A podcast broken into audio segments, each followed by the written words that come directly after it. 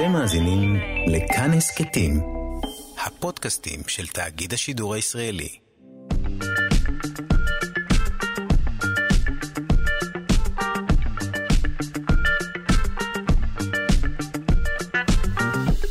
שלושה שיודעים. שלום לכם, האם הקורונה מאחורינו? חוקרים מאוניברסיטת תל אביב פיתחו קוקטייל נוגדנים שיכול לשמש כתרופה לחולי קורונה וכתרופת מנע לאוכלוסיות בסיכון. מיד כל הפרטים. שוב שלום לכם, אנחנו שלושה שיודעים בכאן תרבות. אנחנו תוכנית המדע והידע של ישראל, אני דודו ארז, ואנחנו עם כל המחקרים, כל הפיתוחים המדעיים והטכנולוגיים בכל מה שבאמת מעניין לדעת. אנחנו משודרים בכל יום בשבע בבוקר, ובשידור חוזר בשבע בערב במשך שעתיים, ובתוכנית היום נעסוק בין היתר בעניינים הבאים. קורונה, אפשר להידבק בקורונה שוב. לראשונה בישראל מקרה מתועד של הידבקות חוזרת בקורונה.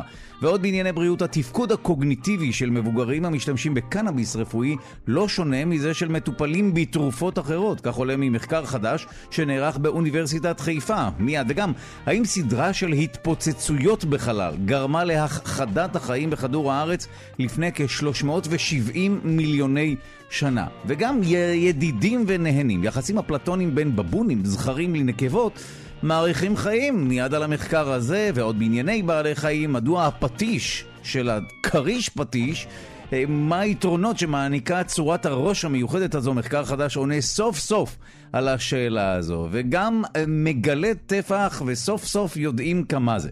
חוקרים גילו סוף סוף כמה זה באמת טפח ופרס נובל בכלכלה מוענק השנה לפול מילגרום אה, ולרוברט ווילסון מאוניברסיטת סטנפורד, ארה"ב על מחקרם ועל החידושים שלהם בתחום תורת המכרזים והמכירות הפומביות. כך הוכרז אתמול בשוודיה, ובכך תמו ההכרזות על הזוכים בנובל לשנת 2020. העורך שלנו הוא רז חסון, המפיקה אלכסנדרה לויקר, על הביצוע הטכני די.ג'י אלון נקלר, תודה רבה ליגאל שפירא שמלווה אותנו. נזכיר לכם שאפשר להאזין לשלושה שיודעים גם כהסכת, בכל זמן ובכל מקום, באמצעות היישומון של כאן, גם באמצעות ספוטיפיי, אפל וגוגל. בואו נתחיל.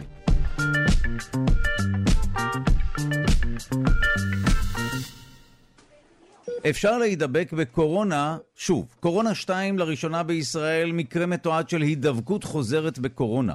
מדובר באישה בת 20 מבני ברק, שחלתה לראשונה בנגיף באפריל, החלימה, והתגלתה שוב כחולה באוגוסט. המקרה הזה, שהצטרף לעוד עשרה מקרים דומים ברחבי הארץ, נחקר על ידי פרופסור גידי קורן, שכבר נמצא איתנו על הקו, יחד עם דוקטור ורד נחמיאס. במקרה הספציפי הזה התגלה גם שינוי בפעילות הלב של החולה, מיד נברר מה הקשר לנגיף. הדברים פורסמו בכתב העת ID Cases. אנחנו שמחים לומר שלום למומחה לרפואת ילדים בקופת חולים לאומית בבני ברק, וראש תחום הפרמקולוגיה בבית הספר לרפואה באוניברסיטת אריאל, פרופסור גידי קורן. שלום. בוקר טוב, דודו.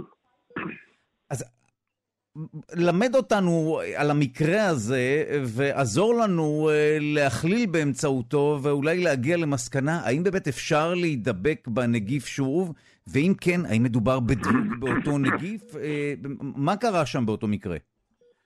אז ככה, דודו, מאז אני, אני uh, הצטרפתי לקופת חולים לאומית כרופא ילדים, לאור החוסר הגדול של רופאי ילדים. ושלושה שבועות אחרי הצטרפותי אה, פרצה הקורונה. וככה אני מוצא את עצמי בשבעה, שמונה חודשים האחרונים, חוצה את, אה, את אה, קניון איילון מהדר יוסף, שם אני גר, ללב ליבה של בני ברק, ורואה המון מקרים. אנחנו גם מאבחנים מקרים רבים מטבע העניין, האחוז החיוביים בבני ברק הוא עצום. ואפשר לדבר למה, אבל זה כרגע לא הנושא. זאת אומרת, יש המון מקרים שאני רואה, מבוגרים וילדים. ומה שכולנו גדלנו להבין בשבעה, שמונה חודשים האחרונים זה קורונה היא מחלה קשה, מאוד לא נעימה, עם, עם תוצאות, עם פוטנציאל תוצאות מאוד עגום, אבל the good news, once קיבלת אותה והחלמת, אתה, בעצם יש לך תעודת ביטוח. וכולנו מכירים אנשים כאלה, אפילו עלתה המחשבה שאולי אלה שהחלימו יכולים לעזור בטיפול באלה שעכשיו יש להם את המחלה, כי הם כביכול מחוסנים. הרעיון היה כמובן, דודו, שהאנטיבודיז, הנוגדנים שנותרו בגופם, עומדים בפתח כשבזיהום חוזר, כשהם שוב פוגשים את הווירוס. והנה בחודש אוגוסט, אה, חולה צעירה, בחורה בת 20, אה, נדגמה חיובית פעם ועוד פעם, ואז כמובן לא לקח לנו יותר מיום-יומיים לראות שכבר ראינו אותה, היא הייתה כבר. ואז התברר שמדובר בפעם ראשונה בישראל, ויש כאלה כעשרה מקרים בעולם, זה מה שהיה לפני חמישה-שישה שבועות, כשבאנו להבין מה אנחנו רואים, ושקודם כל בחודש אפריל היא חלתה בקורונה, ובאמת הווירוס הופיע אצלה פעמיים בשתי בדיקות שונות, כמו, כמו שעושים. היא לא, לא הרגישה טוב, והיו לה תסמינים, והיא יחד עם בני משפחתה פונו למלונית. ושם הם, אה, ברוך השם, כולם התאוששו, ו... וכעבור מספר שבועות, במאי, הם נדגמו, היא נדגמה שלילית, דהיינו, אין כבר וירוס בגופה, פעמיים רצוף בהפרש של שבוע, מקבלת את תעודת השחרור, כמו שאנחנו אומרים. והנה, אחרי שלושה חודשים שאותה עלמה צעירה מרגישה טוב, עושה תפקודים רגילים, היא שוב נדגמת חיובית, כי הייתה לה חשיפה נוספת, ובני משפחה אחרים עשו את הטסט, והיא גם עושה, והיא שוב חיובית. שוב פעמיים. איך זה יכול להיות? יש הסבר לכך? זאת אומרת, מה השתנה? האם הנגיף השתנה וזו מוטציה חדשה? האם פשוט רמת הנוגדנים יורדת מתחת לאיזשהו רף מסוים, ואז הגוף מבחינתו זה אה, נגיף פרש עם משהו חדש? בדיוק, אלה בדיוק, דודו, השאלות ששאלנו. השאלה הראשונה, אולי היא לא פיתחה נוגדנים. לא כל בני אדם מסוגלים לפתח נוגדנים, אבל יש בדיקות לנוגדנים, ובדקנו אותם, והנה כי כן, היא פיתחה נוגדנים דודו. זאת אומרת, הגוף שלה כביכול מצויד במנגנון לתקוף את הווירוס החדש. אני צריך לומר שהפעם השנייה כמעט לא היו לה תסמינים. זאת אומרת, היא למעשה כאילו יש לה נוגדנים והיא פחות מותקפת, אבל הווירוס עדיין מצא את מקומו בגופה. האפשרות השנייה, שהיא יותר מטרידה, אפילו מדאיגה וקצת מפחידה, זה מה שאתה עכשיו שם אמרת, אולי הווירוס השתנה. מה שאנחנו קוראים מוטציה. זאת המולקולה של הווירוס היא לא אותה מולקולה. אנחנו כולנו מכירים את זה, כי זה מה שקורה כל שנה עם שפעת. הסיבה שכל שפעת משנים לנו, כל שנה משנים לנו את חיסון השפעת, כי הווירוס עובר מוטציות, ומנסים, חברות התרופות הגדולות, וכמובן משרדי הבריאות בכל העולם מחפשים רמזים איזה סוג של שפעת תגיע כדי שהחיסונים יתאימו, וכולנו יודעים, יש שנים שאומרים לנו, השנה החיסון לא היה טוב במיוחד, כי הוא לא ענה לכל הצרכים של הווירוס שעשה מוטציה. ואז הסתכלנו אחד על השני ואמרנו, רגע, אולי זו מוטציה.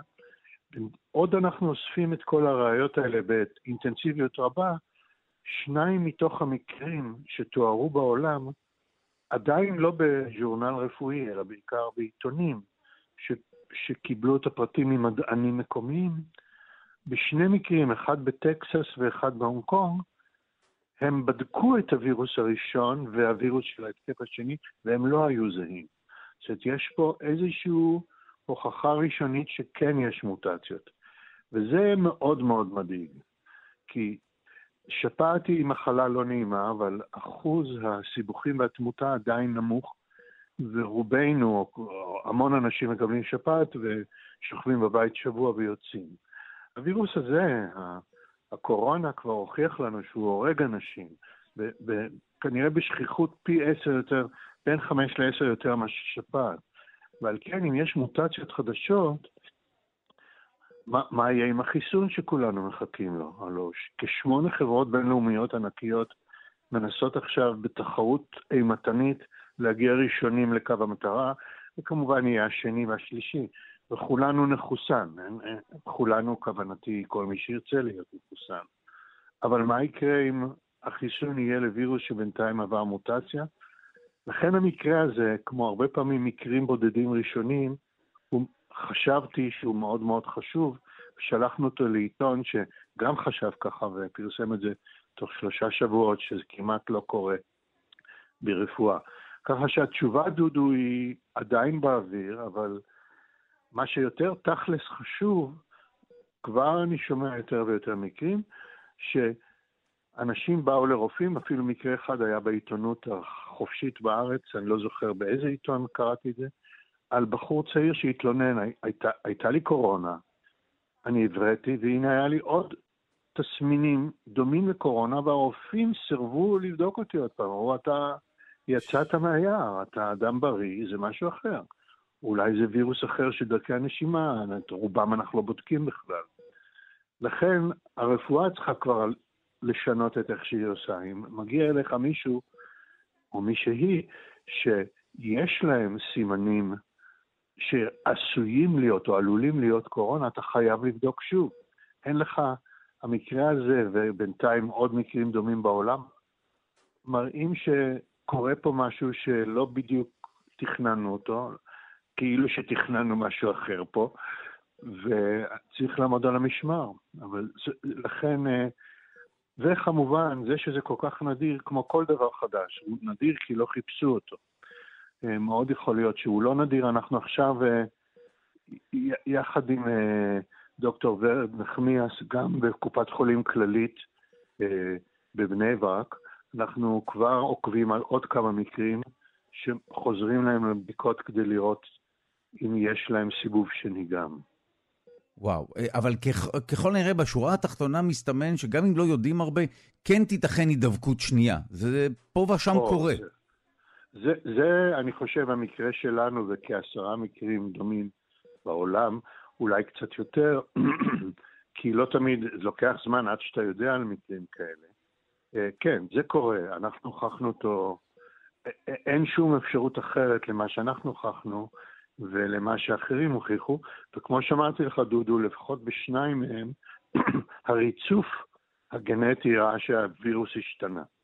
ככה שמלחמתנו במפלצת הזאת מקבלת עוד תפנית שנצטרך לשים הרבה לב אליה. טוב, אנחנו נסתפק בדברים האלה. תודה רבה לך, פרופ' גידי קורן, מומחה לרפואת ילדים בקופת חולים לאומית בבני ברק, וראש תחום הפרמקולוגיה בבית הספר לרפואה באוניברסיטת אריאל. תודה רבה לך. תודה, דודו, יום טוב.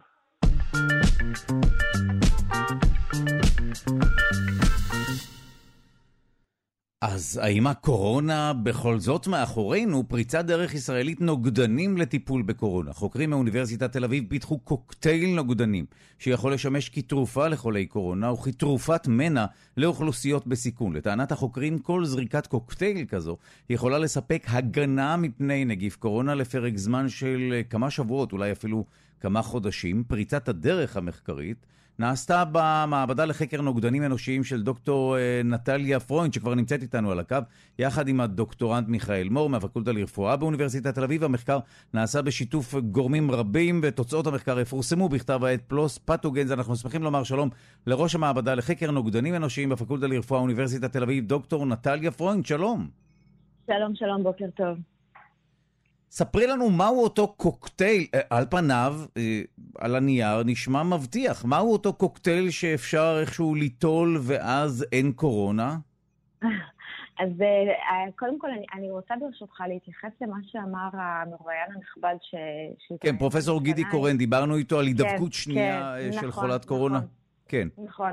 אז בעצם המחקר שלנו אה, התייחס גם לנקודה הזאת, כאשר... אה, אנחנו בדקנו בעצם מה ההבדל בנוגדנים שנוצרים אצל חולים שחלו במחלה מאוד קשה, לעומת חולים אה, או מודבקים שהיו אסימפטומטיים או חלו במחלה מאוד קלה של כעבור הדבקה בקורונה. ואנחנו כאן ראינו משהו שהפתיע אותנו, אבל אה, אה, אני חושבת שבדיעבד זה מאוד הגיוני.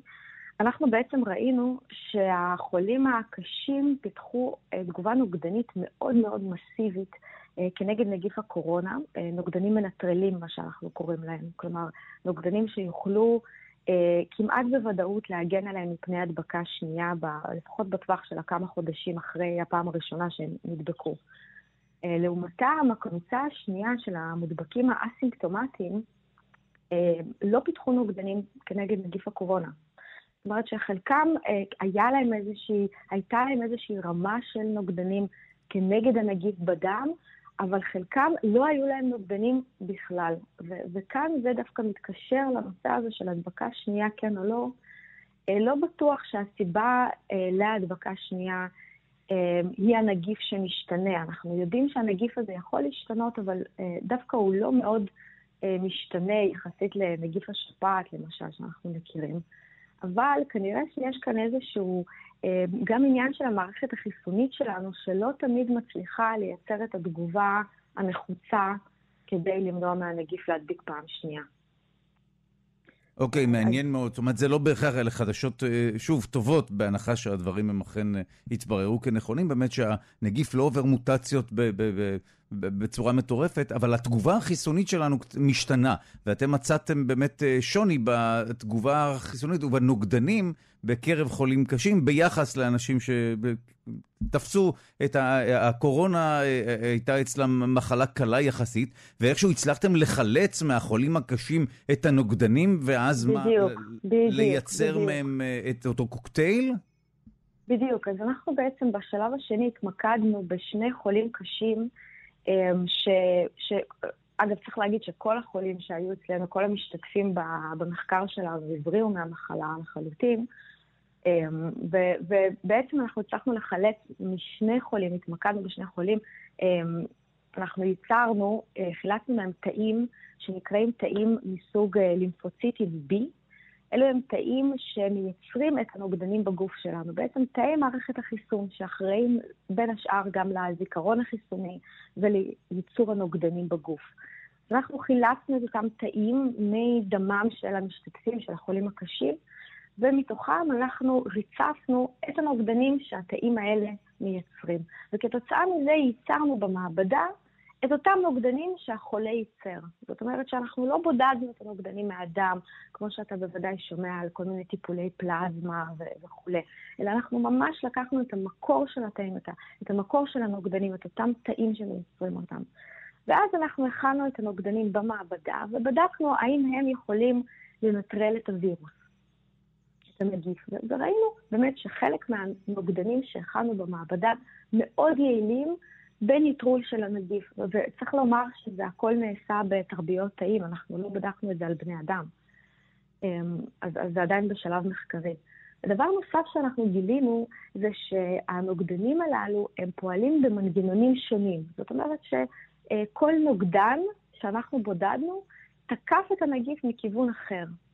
ואז אנחנו... זהו, זו נקודה חשובה מאוד, כי יש ככל הנראה כמה סוגים של נוגדנים שיש להם דרכי פעולה שונות. נכון, נכון, בדיוק זה, בדיוק זה. Okay. אוקיי. אנחנו רואים שאנחנו יודעים שיש כל מיני אזורים שהם עקב אכילס של הנגיף. זאת אומרת שאם אנחנו נוכל לחסום אותם, הנגיף לא יוכל להדביק.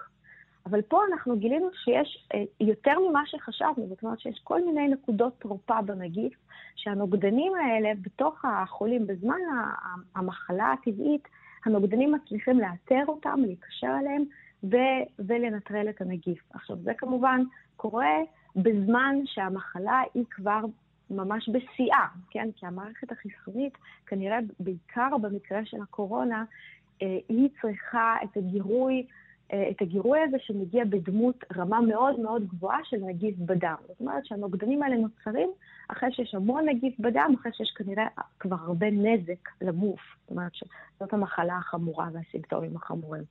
כי אנחנו לא ראינו את הנוגדנים האלה בחולים הקלים. אז, אז, אז מה שאנחנו... זאת אומרת שפשוט אפשר להקדים ואיכשהו להזריק או לשתול את הנוגדנים האלה בגוף אה, הרבה לפני שהגוף מייצר אותם בצורה טבעית, וכך לחסוך אה, לנו את הנזק בדיוק, מהנגיף? אתה בדיוק, בדיוק פוגע ל... בתוך, ה... בתוך המטרה שלנו, כן? זה בדיוק מה שאנחנו, מה שאנחנו חושבים. זאת אומרת שמה שאנחנו עשינו זה פשוט שחזרנו במעבדה, ערבבנו נוגדנים שונים שפועלים במנגנונים אה, אחרים, כדי שהם יתקפו את הנגיף מכיוונים שונים, ויצרנו במעבדה את אותה תערובת, את אותו קוקטייל, שביחד היה מאוד יעיל כדי למנוע הדבקה של הנגיף בתאים, וגם למנוע את ההתפשטות שלו, למנוע הרג של תאים. זאת אומרת שכמעט כל התוצאות של ההדבקה ועוד פעם, צריך לסייג ולומר שזה הכל נעשה בתרביות תאים, כל התוצאות של הנגיף הם פשוט נחסמו. וכאן אנחנו, אנחנו מגיעים למה שאתה בדיוק אמרת עכשיו, אם אנחנו יכולים לתת את הקוקטייל הזה לחולה שמגיע עכשיו למיון עם קשיי נשימה, עם סטורציה נמוכה של חמצן, לפני שהוא מידרדר, לפני שהוא צריך להיות מחובר למכונות הנשמה, ואז אנחנו יכולים בעצם אה, לתת לו את אותם נוגדנים שהוא אולי בעצמו ייצר, אבל זה יעלה לו במחלה מאוד מאוד קשה, או בכמה שבועות של, אה, של אשפוז, אז זה כמובן אה, מאוד יקל את המצב, זה הדבר הראשון. והמטרה השנייה שלנו זה כמובן אה, אה, להשתמש בקוקטייל הזה אולי כאיזשהו סוג של חיסון צביל. אוקיי? אנחנו כולנו מחכים לחיסון המיוחל שהגיע, אבל בעצם סוג נוסף של חיסון, שהוא יכול לשמש אותנו עד שיהיה, עד שתהיה הגנה חיסונית ארוכת טווח, זה חיסון סביל. מה זה חיסון סביל? זה אנחנו יכולים לקחת את אותם נוגדנים אה, שהיינו רוצים שייצרו בגוף המחוסן, ולתת לו את, זה, את הנוגדנים האלה מבחוץ. זאת אומרת שהגוף שלו לא ייצר את הנוגדנים האלה, אלא הוא יקבל אותם כאיזושהי תרופה, הנוגדנים יישארו בדם שלו מספר שבועות עד מספר חודשים, כי נוגדן אה, זה חלבון מאוד יציב, והנוגדנים האלה הם נוגדנים אנושיים שיוצרו אה, במקור על ידי חולים אחרים, אז הם מאוד טבעיים, הם מאוד יציבים ו, ולא צפוי שיהיו להם איזה שהם אה, אה, אי אלו תופעות לוואי, ואז הוא יהיה מוגן מפני הנגיף כל עוד שהנוגדנים נמצאים אצלו בדם. נשמע מאוד מבטיח. אה, אני מוכרח לשאול, יש תקדים לשימוש בטכנולוגיה דומה? זאת אומרת, יש מחלות שככה אנו תוקפים את הפתוגנים שלהם, את החיידק או את הנגיף באמצעות נוגדנים חיצוניים? זה משהו שכבר עשו בעבר? והאמת היא שהשוק הזה של נוגדנים מונוקלונליים, נוגדנים חד-שבטיים, הוא, הוא, הוא בעצם שוק שהוא נמצא בנסיקה אה, בשנים האחרונות. אה, גם המון תרופות למחלת הסרטן שמבוססות על נוגדנים מונוקלונליים אה, קיימות כיום בשוק, אפילו תרופות למחלות אוטואימוניות. אה, בהקשר הזה של מחלות נגיפיות, כרגע מתבצע מבחן קליני כבר בשלבים האחרונים כטיפול בנוגדנים מונוקלונליים, בנוגדנים שנוצרו באותה טכנולוגיה בדיוק כמו שאני מתארת, כנגד מחלת ה-HIV. וב-HIV, הנגיף שגורם אה, זה אולי אפידמיה שאנחנו כבר קצת שכחנו ממנה, כן? אבל עדיין מדובר פה בנגיף שהוא אה, הדביק 37 מיליון בני אדם, ועדיין יש לנו תמותה של כמיליון בשנה מהנגיף הזה. אז אנחנו מדברים כאן על הנגיף ש... הטיפול בו כרגע הוא טיפול גם כן של קוקטייל, אבל הקוקטייל הוא בעצם ערבוב של תרופות אנטי-ויראליות שהמטופל חייב לקחת יום-יום, והקוקטייל הזה הוא לא תרופה, אלא איזשהו טיפול אה, תומך לכל החיים.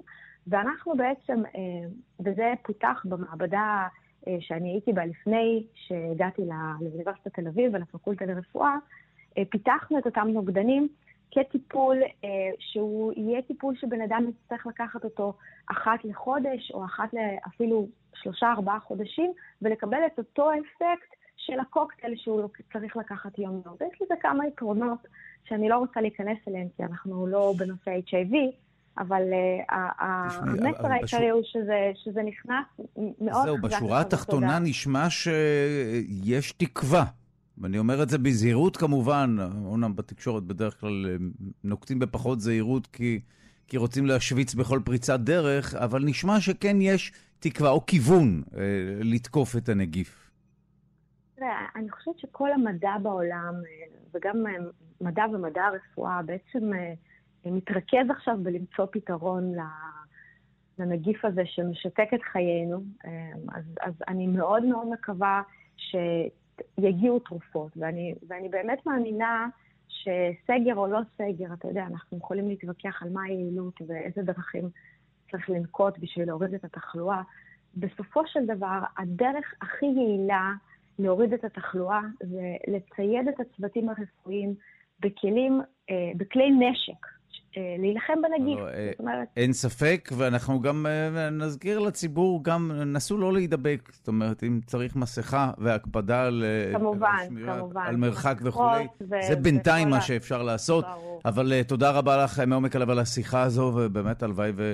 וזה קצה של פתרון.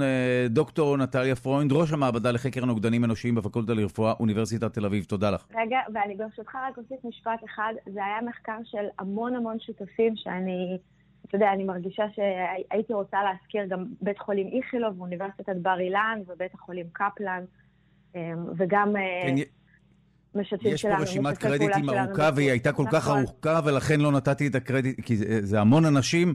אה, אה, אתם כמובן מוזמנים לקרוא כתבות רבות על המחקר הזה. תודה רבה לך, דוקטור פרוינד. תודה, תודה רבה ויום נעים. ביי ביי.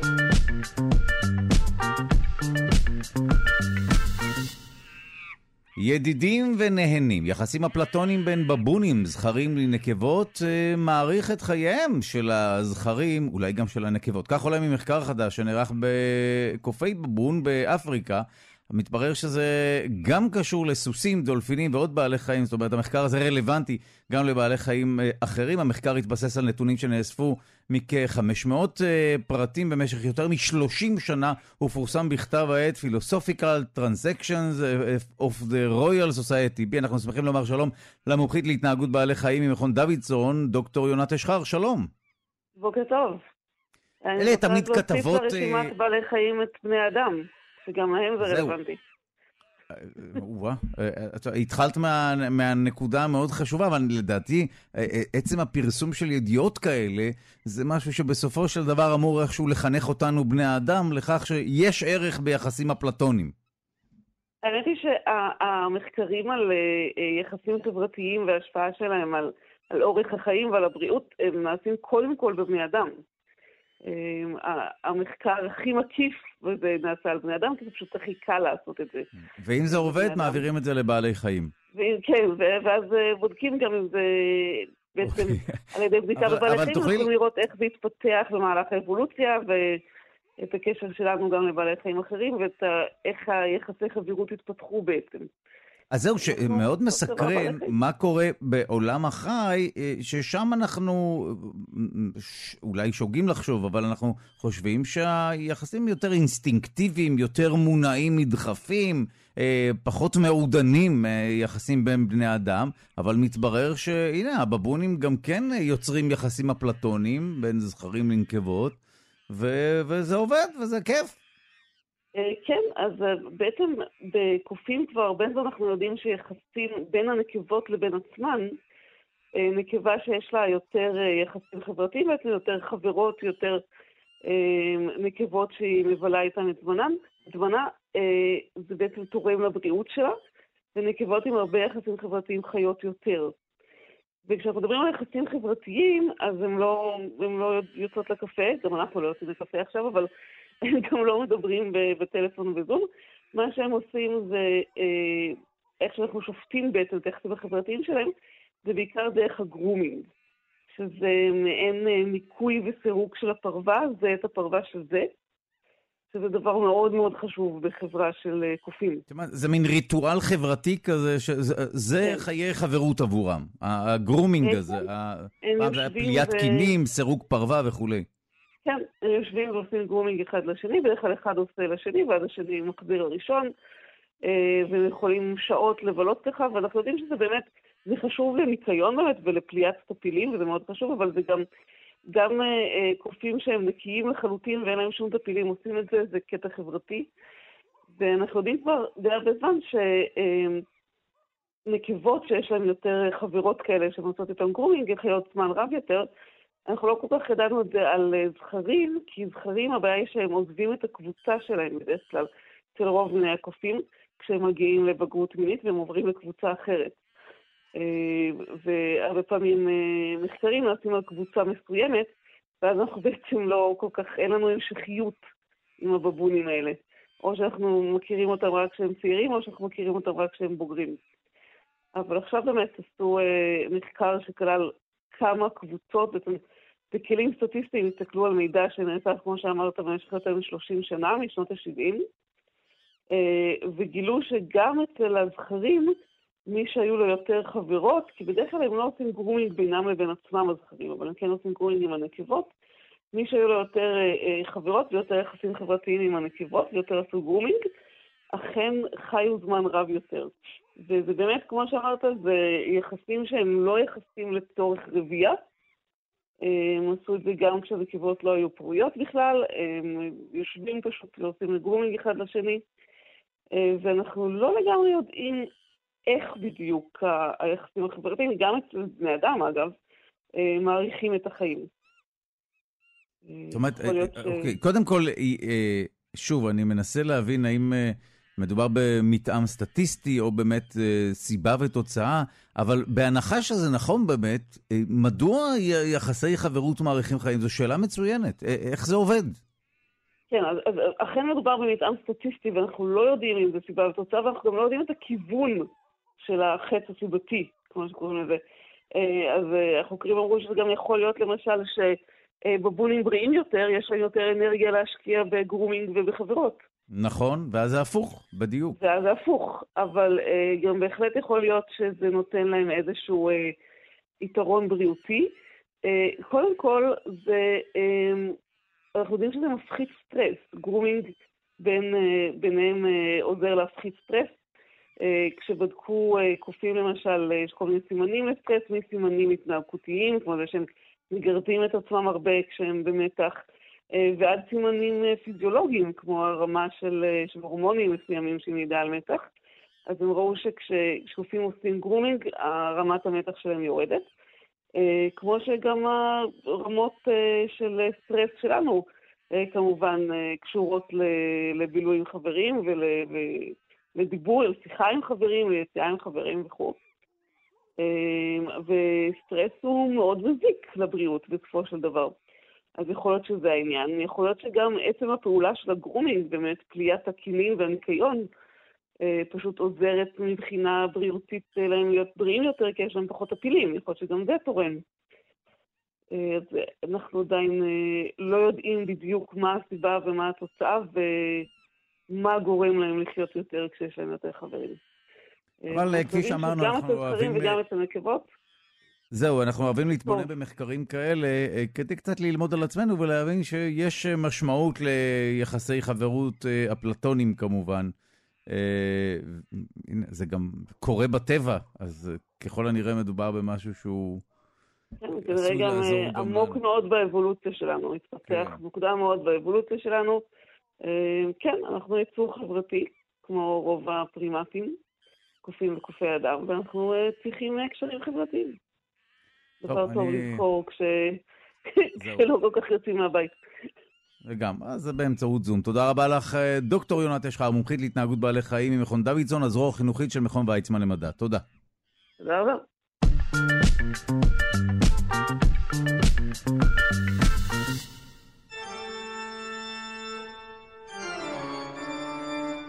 ובפינת האבולוציה נעסוק בבעיית הראש בפרוקי רגליים. אנחנו יודעים שלחרקים יש ראש, אבל מה עם הכבישים? שלום לחבר המחלקה לאקולוגיה, אבולוציה והתנהגות באוניברסיטה העברית, פרופסור אריאל צ'יפמן, שלום. בוקר טוב. רק שרטט לנו את ההבחנה, הכבישים הם לא חרקים, נכון? יש איזה עניין. יש עניין מאוד משמעותי, הכבישים הם לא חרקים, יש להם שמונה רגליים, בעוד שלחרקים יש שש רגליים, והגוף שלהם מאורגן אחרת. בחרקים... אה, זאת אומרת, זה ממש יצור אחר אה, לגמרי, זה, יצור, זה לא זה משהו קבוצה... שהוא בניואנס של הגדרה. זה לא ניואנס, זו קבוצה נפרדת לחלוטין. אה, למעשה אלה רק שתיים מתוך ארבע קבוצות בפרוקי רגליים, כששתי האחרות הם הסרטנים ורבי הרגל. אה, אבל בואו נשאר כרגע עם החרקים ועם הכבישים, שהם הקבוצות המוכרות יותר. Okay. אז אוקיי. חרקים, הגוף שלהם נחלק לשלוש יחידות. יש להם ראש, חזה ובטן. אה, כשבראש נמצאים אברי החוש, מחושים, עיניים וכולי, נמצא הפה ואברי האכילה. בחזה נמצאות הרגליים והכנפיים, ברוב החרקים, אבל לא בכולם, ובבטן נמצאת מערכת העיכול, מערכת הרבייה, ושם אין רגליים. זה, זה הארגון בחרקים. והכבישים הארגון הוא שונה, יש להם יחידה קדמית שאנחנו קוראים לה ראש חזה, במילה אחת, שכוללת גם אברי חוש וגם רגליים. כלומר, אין שם הבחנה בין ראש לחזה כמו שיש בחרקים. ויש אזור אחורי שנקרא בטן, אה, שבו נמצאת מערכת העיכול, מערכת הרבייה וכולי. עכשיו, הקשר האבולוציוני בין שני הארגונים האלה, בין שני ארגוני הגוף האלה, הוא נושא לדיון כבר עשרות, אם לא מאות שנים. אה, זו בעיה שנקראת באופן כללי בעיית הראש בפרוקי רגליים. כי מה, כי יש. בעיה לזהות או להגדיר אה, מה זה הראש? איפה הוא מתחיל, איפה הוא נגמר? יש, בדיוק, יש בעיקר בעיה לומר מה האבולוציה של הראש. אם אנחנו מנסים למצוא mm. קווים משותפים, אנחנו יודעים שפרוקי רגליים הם קבוצה אחת, יש להם אב קדום משותף, הם קרובי משפחה כולם, יש להם הרבה מאפיינים משותפים, אבל הראש שונה, או במקרה של אה, הכבישים, הכבישים וקרוביהם, זה כולל גם עקרבים, קרציות וכולי, נקרא להם באופן כללי הכבישנים, אה, להם אין ראש מובהק, אבל ברור לנו שיש להם איזשהו אב קדום משותף עם החרקים, ולכן חייב, חייב להיות איזשהו ארגון משותף. כדי לפתור את בעיית הראש, שלא לא זוכר אם הספקתי להגיד או לא, אבל זו בעיה שכונתה כבר לפני עשורים הבעיה הבלתי פתירה. כלומר, זו איזושהי בעיה ש... שהמחשבה הייתה שעבדו על זה עשרות שנים, לא, המצ... לא הצליחו למצוא את הקשר. אבל כמו הרבה בעיות בשנים האחרונות, עם כלים מתקדמים של ביולוגיה מולקולרית, אנחנו מתחילים לעשות שם סדר, וכנראה הגענו לאיזושהי תשובה. וכדי להבין בדיוק את הקשר בין הראש לאולי ראש בקבוצות השונות, צריך להסתכל ברזולוציה יותר גבוהה. כל אחת מהיחידות האלה שדיברתי עליהן, בתורה נחלקת לעוד פרקים, לעוד סגמנטים.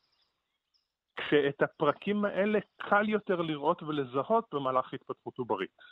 אם אני מסתכל על העובר של הכבישים, על העובר של כן. הפרקים, אני יכול לראות שבשלבים המוקדמים של ההתפתחות העוברית הם נחלקים להרבה מאוד פרקים לפני שמתחילים להתארגן לאזורים האלה, לפני שהם מתארגנים לראש חזה ובטן או ראש חזה ובטן. אז עכשיו אני יכול להשתמש בכל מיני כלים לזהות גנים ספציפיים, גנים שייחודיים לאזור מסוים ולא לאזור אחר, ולהתחיל לחלק את העובר לאזורים מבחינה תפיסתית. אז זה כיוון אחד. נחזור לזה בעוד רגע. כיוון אחר שהתחיל לפני עשור בערך זה להסתכל בבוגרים על המבנה של המוח. מה שמאפיין ראש זה שיש לו מוח. וגם בחרקים וגם בכבישנים המוח מורכב משלושה חלקים.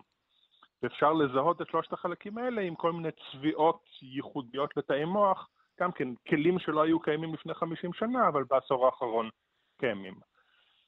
שתי הגישות האלה ביחד מתכנסות לתמונה אחת שמראה לנו שגם בכבישנים וגם בחרקים יש שלושה פרקים קדמיים ביותר, שבעצם בחרקים הם מהווים רק חלק מהראש, ובכבישנים הם מהווים רק חלק מהראש חזה, ולשלושה הפרקים הקדמיים האלה יש מאפיינים משותפים גם ברמה הגנטית, זאת אומרת הגנים שמתבטאים בהם, גם ברמת מערכת העצבים, המבנה ומאפיינים של תאי העצב והארגון של תאי העצב לרכיבי מוח, ובעצם אנחנו יכולים עכשיו לומר שהראש האמיתי של פרוקי הרגליים הוא רק שלושת הפרקים האלה. אז הראש של החרקים הוא ראש מורכב שכולל את הראש האמיתי ועוד איזשהו רכיב אחורי, והראש חזה של הכבישים כולל את הראש האמיתי ועוד רכיב אחורי שהוא הרגליים. אה, אז זה, זה נותן לנו איזושהי תמונה מהסתכלות בחיות שקיימות כיום. הסיפור נעשה יותר מעניין כשמז... כן, לא, כן, לא, אה, אה, אני מנסה להבין, זו מלחמה על הגדרה או שזה משהו שהוא הרבה מעבר לזה? אז זו בדיוק הנקודה, זה לא רק מלחמה על הגדרה, זה גם מלחמה על להבין מאפיינים אבולוציוניים משותפים. וזה בדיוק מה שאני עומד mm. להגיע אליו, זה נעשה מעניין יותר כשמסתכלים על מאובנים. כשאנחנו מסתכלים על מאובנים של אבותיהם של פרוקי הרגליים, או פרוקי הרגליים המוקדמים ביותר מהקמבריום, לפני 500-520 מיליון שנה. אנחנו רואים שבשלב מאוד מוקדם, עוד לפני שהייתה חלוקה אבולוציונית לענף שהוביל לחרקים וענף שהוביל לכבישנים, כלומר האב הקדום המשותף של שתי הקבוצות האלה, היה לו ראש. והראש הזה היה יותר פשוט מהראש שאנחנו מוצאים גם בכבישים וגם בחרקים. מספר קטן של מאובנים, נדירים מאוד עם רמת שימור מדהימה, מאפשרת לנו לראות מעין תדפיס של מערכת העצבים על המאובן.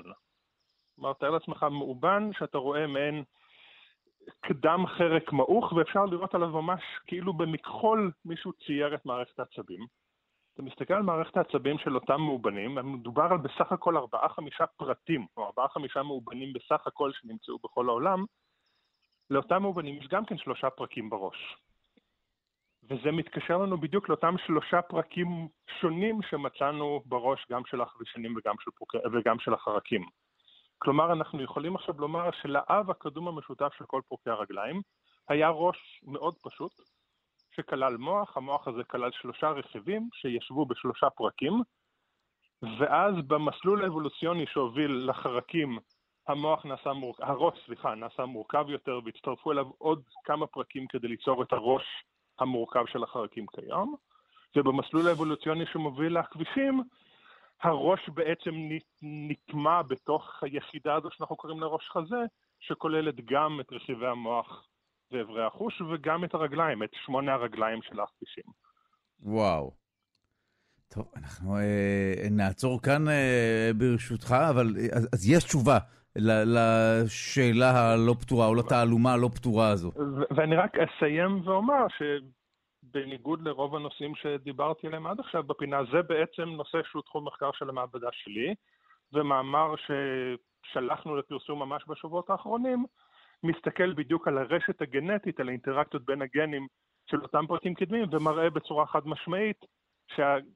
שהפרקים, שלושת הפרקים האלה הם שונים באופן מובהק מכל שאר הפרקים בגוף, ובעצם מחזקים את הטענה שהולכת ומתגבשת על הזהות של הראש הקדום של פרוקי הרגליים.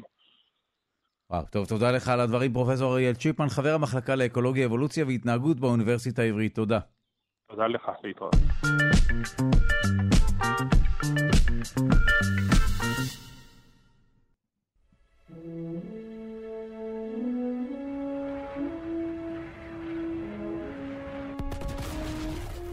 האם סופרנובה קשורה להכחדת החיים בכדור הארץ לפני כ-370 מיליוני שנה?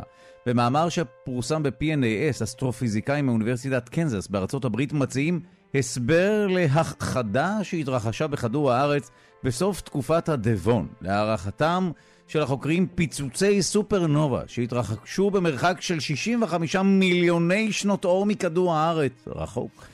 גרמו לדלדול שכבת האוזון המגינה על כדור הארץ, וזה מה, שמור... מה שהוביל לאירוע הכחדה המוני בו נכחדו בערך 50% מהמינים בכדור הארץ. שוב, זה קרה לפני 370 מיליוני שנה. אנחנו שמחים לומר שלום לדיקן בית הספר לקיימות במרכז הבינתחומי הרצליה וחוקר האטמוספירה וחלל, פרופסור יואב יאיר, שלום. שלום דודו, בוקר טוב. בוא נניח שהטענה הזו אה, נכונה, איך פיצוצים כל כך רחוקים יכולים להשפיע על, uh, על האטמוספירה שלנו, על ש, שכבת האוזון? אז זהו, טוב. קודם כל צריך לתקן משהו, אי דיוק קטן שאתה אמרת. החוקרים מאוניברסיטת קנזס משערים שהתפוצצות הסופרנובה הייתה במרחק קרוב יחסית, 65 שנות אור בלבד. לא, אה, לא, לא מיליוני שנות אור? לא, לא מיליוני שנות אור. מיליוני שנות אור זה מחוץ אה, לגלקסיה שלנו. אז uh, מדובר על כוכב מסיבי שהתפוצץ לפני בערך 360 מיליון שנה, ושטף האנרגיה, קרינת אה, אולטרה סגול, קרינת גמא, קרינת אקס, אה, פשוט פשט את שכבת האוזון או ניקב אותה כחברה, מה שחשף את היצורים החיים באותה תקופה לעודף קרינה מייננת ומסוכנת, שיכולה לחדור עד לעומק של כמה מאות מטרים, ואולי אפילו קילומטר בתוך המים, ולפגוע קשות ביצורים האלה. עכשיו, יש לומר... שה... רק תן לי ברשותך, אז באמת אה, לתקן, כי יש הבדל משמעותי כמובן, אז אנחנו מדברים על תקופה שבה אה, הייתה חדה המונית בכדור הארץ, שהתקופה היא לפני 370 מיליוני שנה פחות או יותר, אבל הטענה של החוקרים אה, לאחר התיקון שלך, שפיצוצי הסופרנובה, שמיד גם נבין מה זה בדיוק אומר, התרחשו במרחק של רק 65 שנות אור מכדור הארץ, שזה אומר מאוד קרוב. נכון, מאוד קרוב, ולכן... אם היה אסטרונום קדום, אה, כן, באותה תקופה לפני 360 מיליון שנה, והיה מסתכל ורואה לפתע הכוכב מתפוצץ, זה כבר אומר שהאור וכל האנרגיה כבר הגיעו אלינו. המרחק הוא היה לוקח 60 שנה מהפיצוץ עצמו עד שהקרינה הגיעה לכדור הארץ. אז ההכחדה בסוף עידן הדבון, לפני 360 מיליון שנה, לפי הממצאים, צריך להסביר מה זה הכחדה. לא כל המינים, כמו שאתה אמרת, נעלמו, אבל הייתה הפחתה משמעותית במגוון הביולוגי, ורואים את זה לפי רקורד המאובנים. לפני האירוע הזה היה שפע יחסי של מינים שונים ומגוונים, בעיקר טרילוביטים, דגים, כל היצורים הללו הלא מפותחים כל כך שחיו אז, ואחרי האירוע רואים הפחתה ניכרת, עד 50-60 אחוז במגוון הביולוגי, מה שמציין שזו הייתה הכחדה המונית. אגב, היא השנייה מתוך חמש הכחדות ידועות. לא נדבר על ההכחדה השישית שמתרחשת בימים אלה, אה, ועליה כבר כתבו, אליזבת קולברט, The Sixth Extinction. אנחנו רואים את ההידלדלות הזאת בקצב מהיר גם בימינו אלו בהווה. אבל אם נחזור כן. רגע אל העבר הרחוק, אה, ההשערה הזאת, היא עוד אין לה תימוכין תצפיתי, זאת עבודה תיאורטית. הם, הם חישבו את שטף הקרינה שעשו להגיע, ותיארו את ה-chain of events, את שרשרת האירועים שיכולה להתרחש כאשר סופרנובה כזו, אגב, יותר מאחת לדעתם, יכולה גם לקרות, כי אה, התפוצצויות של כוכבים מסיביים יכולה להתרחש במקביל בצבירי כוכבים, שבה יש, שבהם יש כמה כוכבים מאותו סוג של מסה וגודל, ו- ושלב אבולוציוני בהתפתחות שלהם, שהם יכולים להתפוצץ ברצף. יש לומר גם שההכחדה של סוף הדבון היא לא אירוע קטסטרופלי מהיר, כמו מה שאולי המאזינים כבר יודעים, וגם דיברנו עליו בש... במשדרים קודמים, על ההכחדה בסוף עידן הקרטיקון, שלישון, של הכחדת הדינוזאורים, האסטרואיד, שהייתה מאוד מאוד מהירה. כאן מדובר על הכחדה יחסית איטית שנמשכה 300 אלף שנה, ורואים את ההידלדלות הזו במגוון הביולוגי לאורך תקופה מאוד מאוד ארוכה, אשר להשארת החוקרים, סופרנובה כזאת יכולה לגרום להפחתה בשכבת האוזון, להרס, אולי אפילו מוחלט שלה, למשך של מאה אלף שנה. זאת אומרת, זה גורם מסייע ואולי מאיץ של הכחדה, שיכול להיות שיש לה סיבות נוספות, כמו שינוי אקלים, התפרצויות געשיות, הידלדלות גנטית וכדומה. אבל ללא ספק זו תיאוריה מעניינת ומרתקת, אבל כמו שאמרתי, עדיין חסרת עימות תצפיתי. ומה מציעים החוקרים? הם מזהים טביעות אצבע של שני איזוטופים של פלוטוניום 244 וסמריום 146, שני יסודות שלא מוצאים על פני כדור הארץ, אבל אנחנו יודעים שמגיעים מסופרנובות. ואם אה, נמצא באותן שכבות סלע שמאפיינות את סוף עידן הדבון, את האיזוטופים האלה, זה יהיה האקדח המעשן. אגב, די דומה למה שלואיס אלוורז מצא בסוף ה-KT, שמצא את היסוד אירידיום, ובישר אה, אה, אקדח מעשן מהחגורה של האסטרואידים. אבל בהכרח, אגב, הייתה חדה כזו לפני כ-370 מיליוני שנה? זה כן אומת? כן, כן, זה אומת, בלי ספק. אני, אני כן. יכול אוקיי. לומר שיש, נכון, יש הכחדה בין uh, סוף עידן הדברון לתקופת הפחם, אחרי זה יש uh, בסוף עידן הפרם, uh, לפני 252 מיליון, אחר כך בין עידן הטריאסיק לפארק היורה, 200 מיליון, וההכחדה שאנחנו כולנו זוכרים, זה בין תקופת הקרטשיוס לשלישון. אז יש חמש הכחדות גדולות, כל אחת מהן ממופה על פני אה, כמה מאות או עשרות אלפי שנים באמצעות רקורד המאובנים, ורובן אה, לא, בדוק, לא ברור לנו מה המנגנון, ומחפשים, חוץ מההכחדה של ה-65 אה, מיליון של היעלמות הדינוזאורים, יתר המנגנונים הם כנראה שינוי חד בתנאים הסביבתיים, אבל לא תמיד ברור מהו הטריגר, והאם יש רק טריגר אחד, כמו שהחוקרים מציעים במאמר שלהם, שאתה ציינת, שהתפרסם בפינאס, אה, לא, לאו דווקא שללו אה, תופעות נוספות שהצטרפו לסופרנובה הזאת, ולכן אה, מחפשים הרבה, אולי יותר מאחד, אקדח מעשן. טוב, אנחנו נסתפק בדברים האלה. תודה רבה לך, פרופ' יואב יאיר, דיקן בית הספר לקיימות במרכז הבינתחומי הרצליה וחוקר אטמוספירה וחלל. תודה לך. חן חן, דודו. להתראות.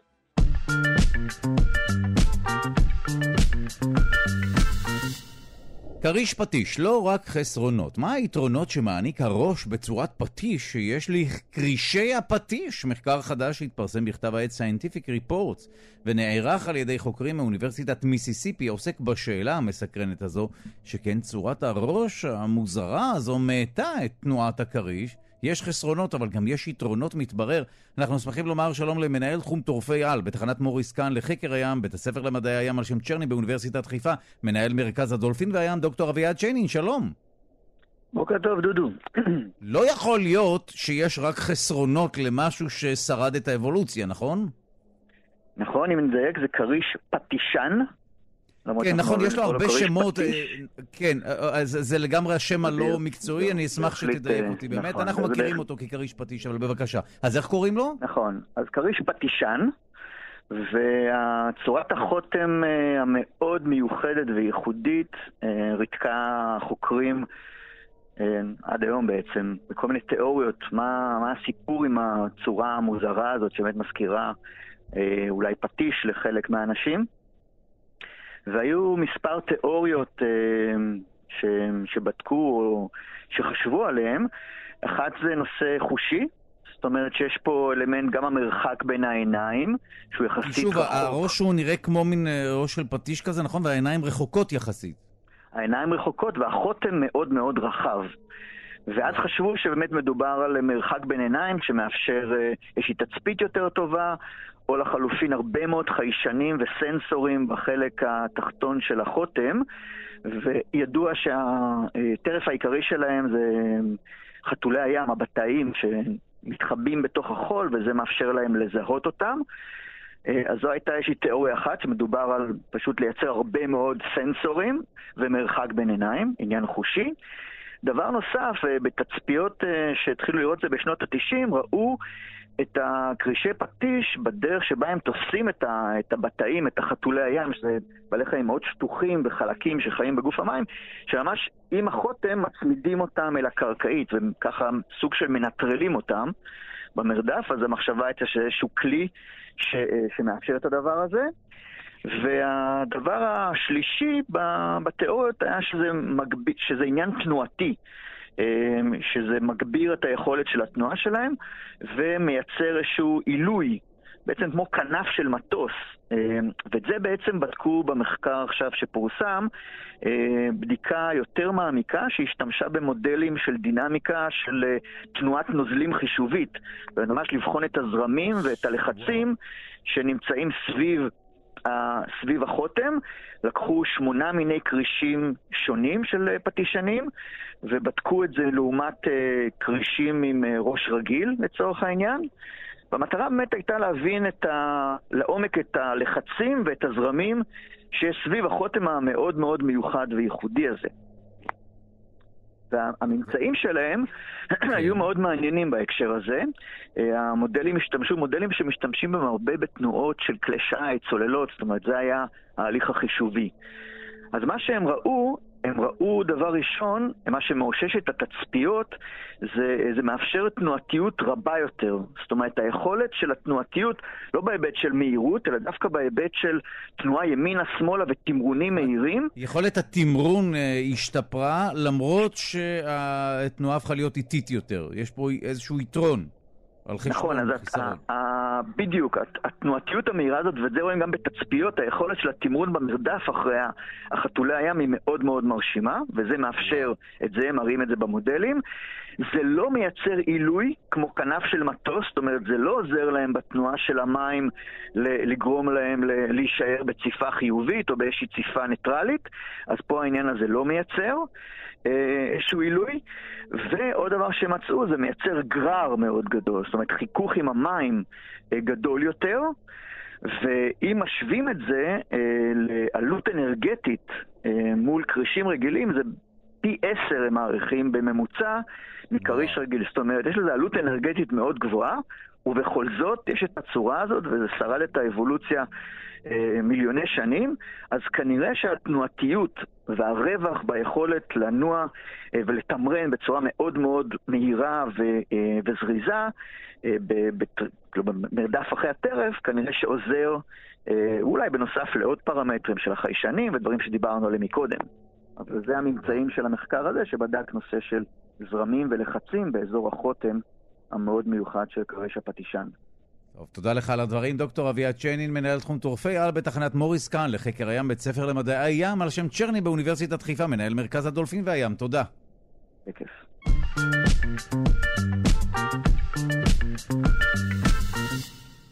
התפקוד הקוגניטיבי של מבוגרים המשתמשים בקנאביס רפואי לצורך טיפול בכאב כרוני אינו שונה מזה של מטופלים בתרופות אחרות. כך עולה ממחקר חדש שנערך באוניברסיטת חיפה. כשמדברים על תפקוד קוגניטיבי מדברים בעיקר על ריכוז, זיכרון ויכולות למידה. המחקר שפורסם בכתב העת Drug and Alcohol Review נערך על ידי החוקרות דוקטור גלית ויינשטיין, שכבר נמצאת איתנו על הקו, ודוקטור שרון שניטמן, יחד עם דוקטור סיימון וולפסון מרמב"ם ופרופסור דוד מאירי מהטכניון. אנחנו שמחים לומר שלום לראש מגמת אפידמיולוגיה בבית הספר לבריאות הציבור באוניברסיטת חיפה, דוקטור גלית ויינשטיין, שלום. שלום רב. המחקר הזה נערך כי מה? כי היה חשש שמבוגרים שיותר ויותר משתמשים בקנאביס רפואי אה, קצת נפגעים קוגניטיבית? אנחנו לא יודעים, אני יודעת שמבוגרים אה, מודאגים לגבי היכולות הקוגניטיביות שלהם, בגלל שכן עם הגיל יכולה להיות ירידה שהיא לפעמים ירידה טבעית ונורמלית, ולפעמים ירידה שהיא פתולוגית. ומצד שני אנחנו יודעים שהרבה אה, מבוגרים מתחילים להשתמש, יותר ויותר משתמשים בקנאביס רפואי לצרכים אה, שונים. אה, כן, אנחנו... אה, אה, בעצם מודאגים ולא יודעים מה הקנאביס, איזה השפעות יכולות להיות לו למעשה על המוח שלהם ועל התפקוד הקוגניטיבי שלהם. אז את באמת העלית נקודה מעניינת, גם כך יש הידרדרות קוגניטיבית ויש גם מחלות וכולי, אז איך אפשר לבודד את האלמנט של השפעת הקנאביס על היכולות הקוגניטיביות? מה בדיוק עשיתם? אז מה שעשינו זה באמת השווינו בין קבוצה של 63 אה, אנשים שיש להם רישיון לקנאביס לצורכי, אה, במקרה הזה לצורך אה, טיפול בכאב כרוני, והשווינו את היכולות הקוגניטיביות שלהם לקבוצה של אנשים שאינם משתמשים בקנאביס רפואי, מכל מיני סיבות, הם משתמשים בטיפולים אחרים. ובאמת הקבוצת השוואה הזאת אפשרה לנו לנסות ולבודד את הקשר, את ההשפעה של הקנאביס. ומה גיליתם? שבאמת אין הבדל מהותי? אז המחקר שלנו היה מספיק גדול בשביל להראות שבאמת אין הבדל בין, ה, בין הקבוצות האלה, ולא שהמחקר קטן מדי ולכן לא מצאנו הבדל. אז כנראה מה שהמחקר הזה מראה זה שאין משהו משמעותי, אולי מאוד uh, מובהק, שבאמת uh, יכול uh, להעיד על uh, פגיעה ביכולות הקוגניטיביות באנשים שמשתמשים בקנאביס בגיל מבוגר. אמ, אני מציינת גם שהקבוצה שהשתמשה בקנאביס, גייסנו אותם ככה שבעצם הם השתמשו לפחות שנה באופן קבוע. זה לא אנשים שהתחילו אה, והם חדשים עם הקנאביס, אלא באמת, אם הייתה השפעה, אז היינו מצפים לראות אותה, כי הם כבר משתמשים לאורך זמן ובאופן אה, תדיר.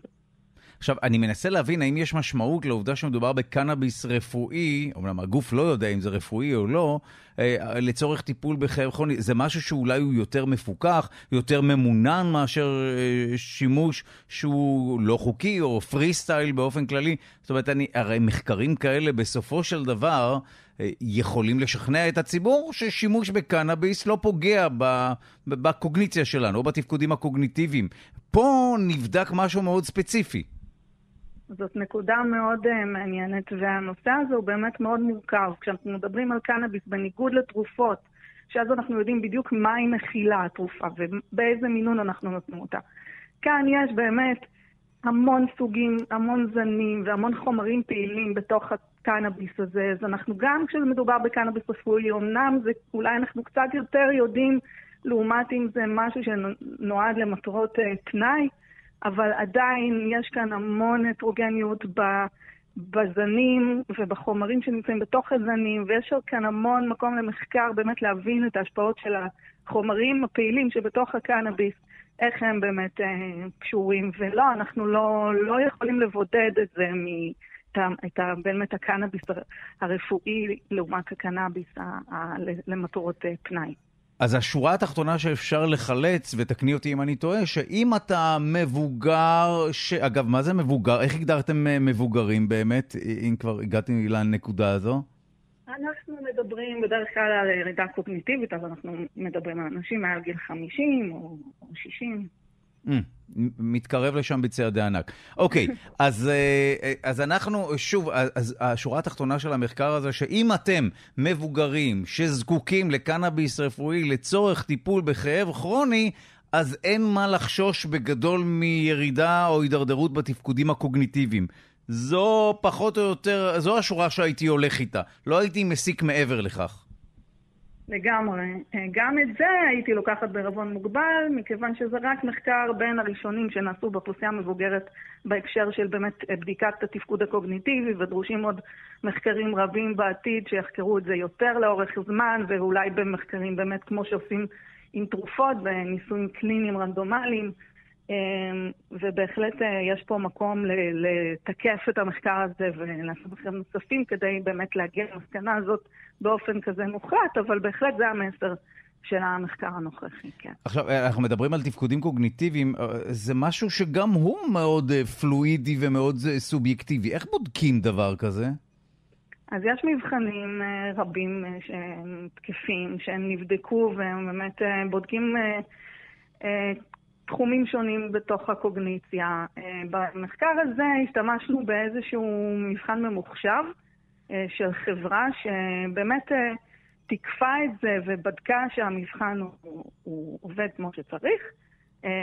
זה בעצם מאוד נחמד, זה משחק קלפים כזה. במקרה הזה התוכנה היא עובדת על באמת משחק קלפים שמשחקים בו במחשב. ודרך המשחק הזה היא יכולה ללמוד על אה, דברים כמו יכולת למידה, זיכרון, קשב וכולי. אז בדקתם את זה במבחנים שהם, שוב, על פניו סוג של אה, אובייקטיביים, וכך הגעתם למסקנה הזו. אז, אז באמת אה, צפויים להיות מחקרי המשך אה, למחקר מסקרן כזה? אני מאוד מקווה שחוקרים אחרים יקראו את המחקר הזה ויגידו שיש כאן מקום לשאלות נוספות ולמחקרים נוספים. בהחלט, היום יש יותר ויותר משתמשים מבוגרים בקנאביס. אנשים שאולי מעולם לא התנסו בחומר הזה, אולי בצעירותם פעם או פעמיים, אבל עכשיו פתאום מתחילים בגיל 50, 60, אה, לצרוך אותו באופן קבוע, אה, ויכול להיות שלאורך שנים, כי גם תוחלת החיים עולה, יכול להיות עשרות שנים, ואנחנו לא יודעים איך זה משפיע על המוח שלהם ועל התפקוד הקוגניטיבי שלהם. אז בהחלט יש פה מקום. למחקר נוסף. מסקרן מאוד, תודה רבה לך, דוקטור גלית ויינשטיין, על השיחה הזו. ראש מגמת אפידמיולוגיה בבית הספר לבריאות הציבור באוניברסיטת חיפה. תודה לך. תודה לך. יום טוב.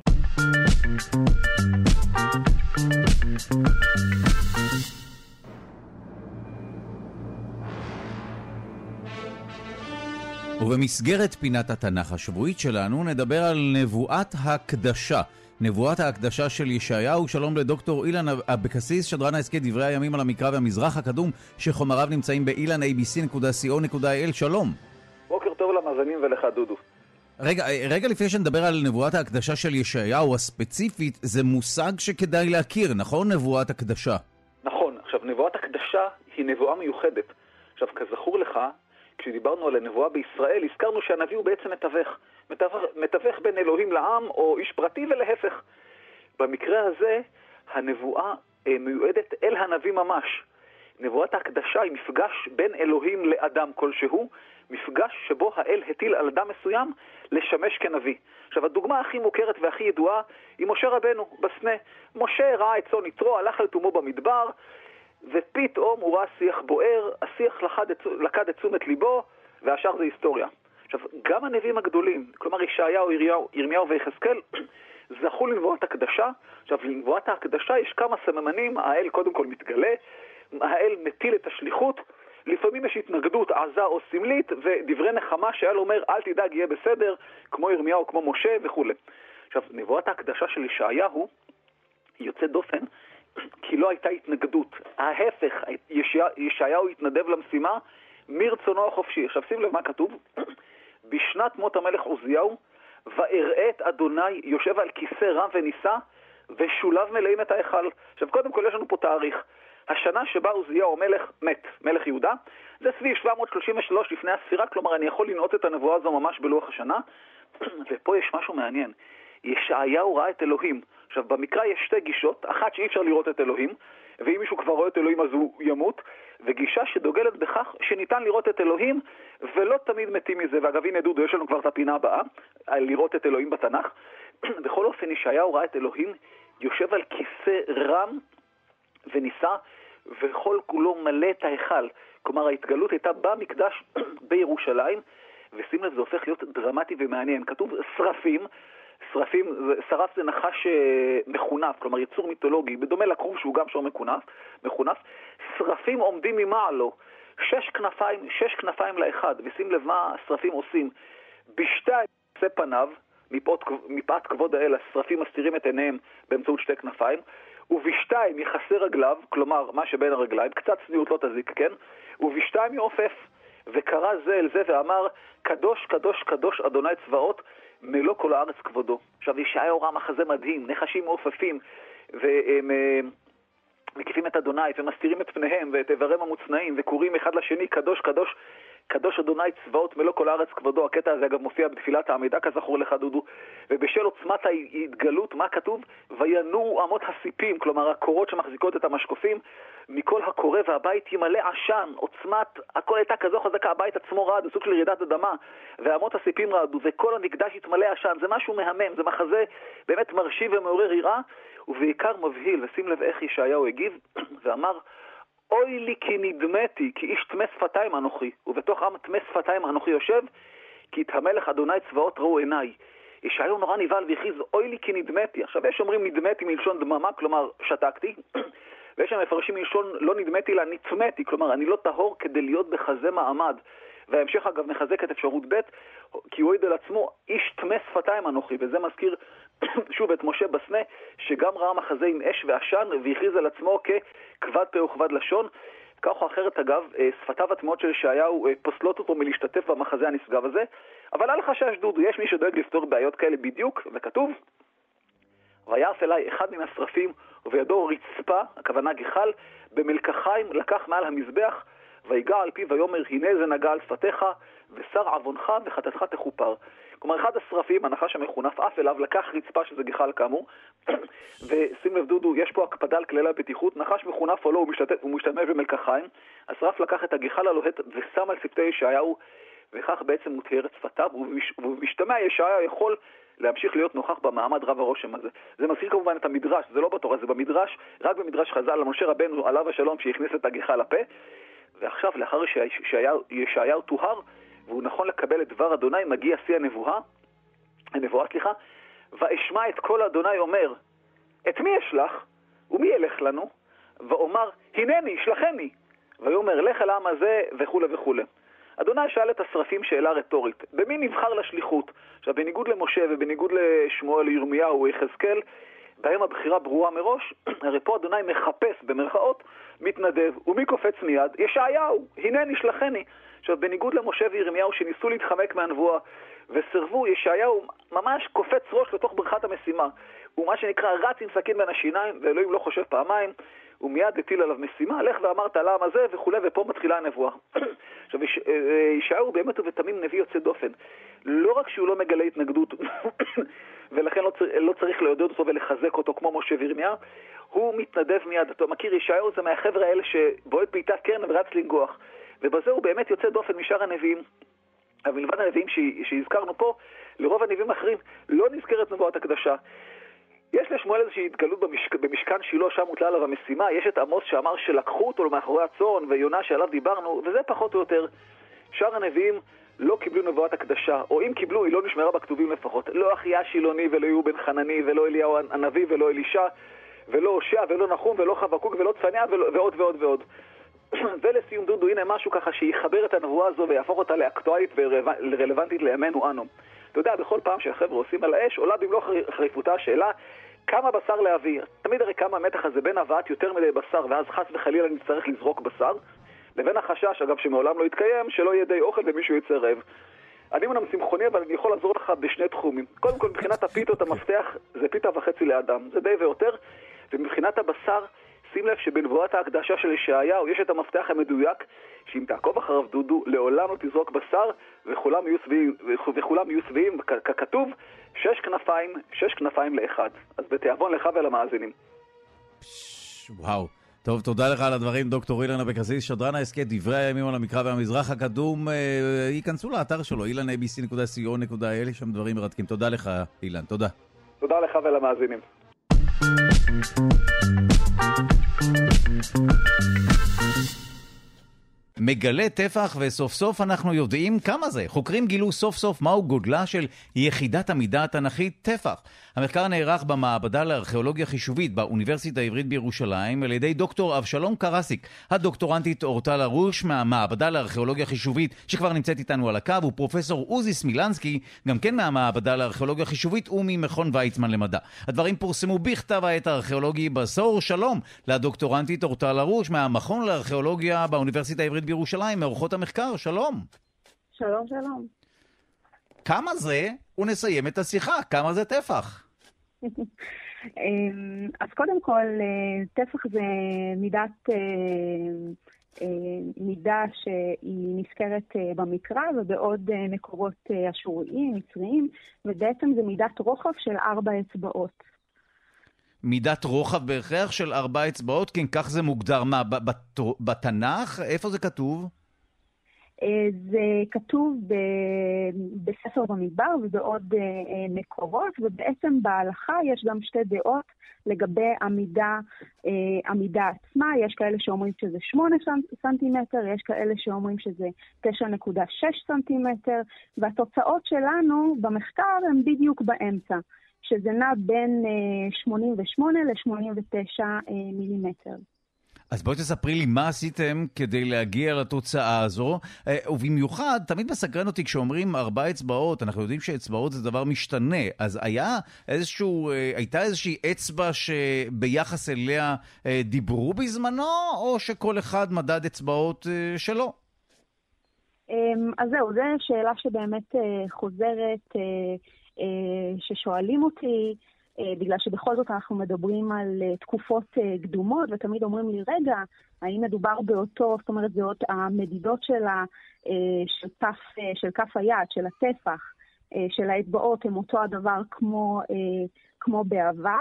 אז באשר לתקופה שאנחנו ש, חקרנו... שזו שאלה אפילו טובה יותר ממה ששאלתי, יכול להיות שבאמת האצבעות השתנו נכון, ביחס ו... לאנשים בעבר, זה לא רק בין, בינינו לבין עצמנו, את צודקת לגמרי. חד, חד משמעי.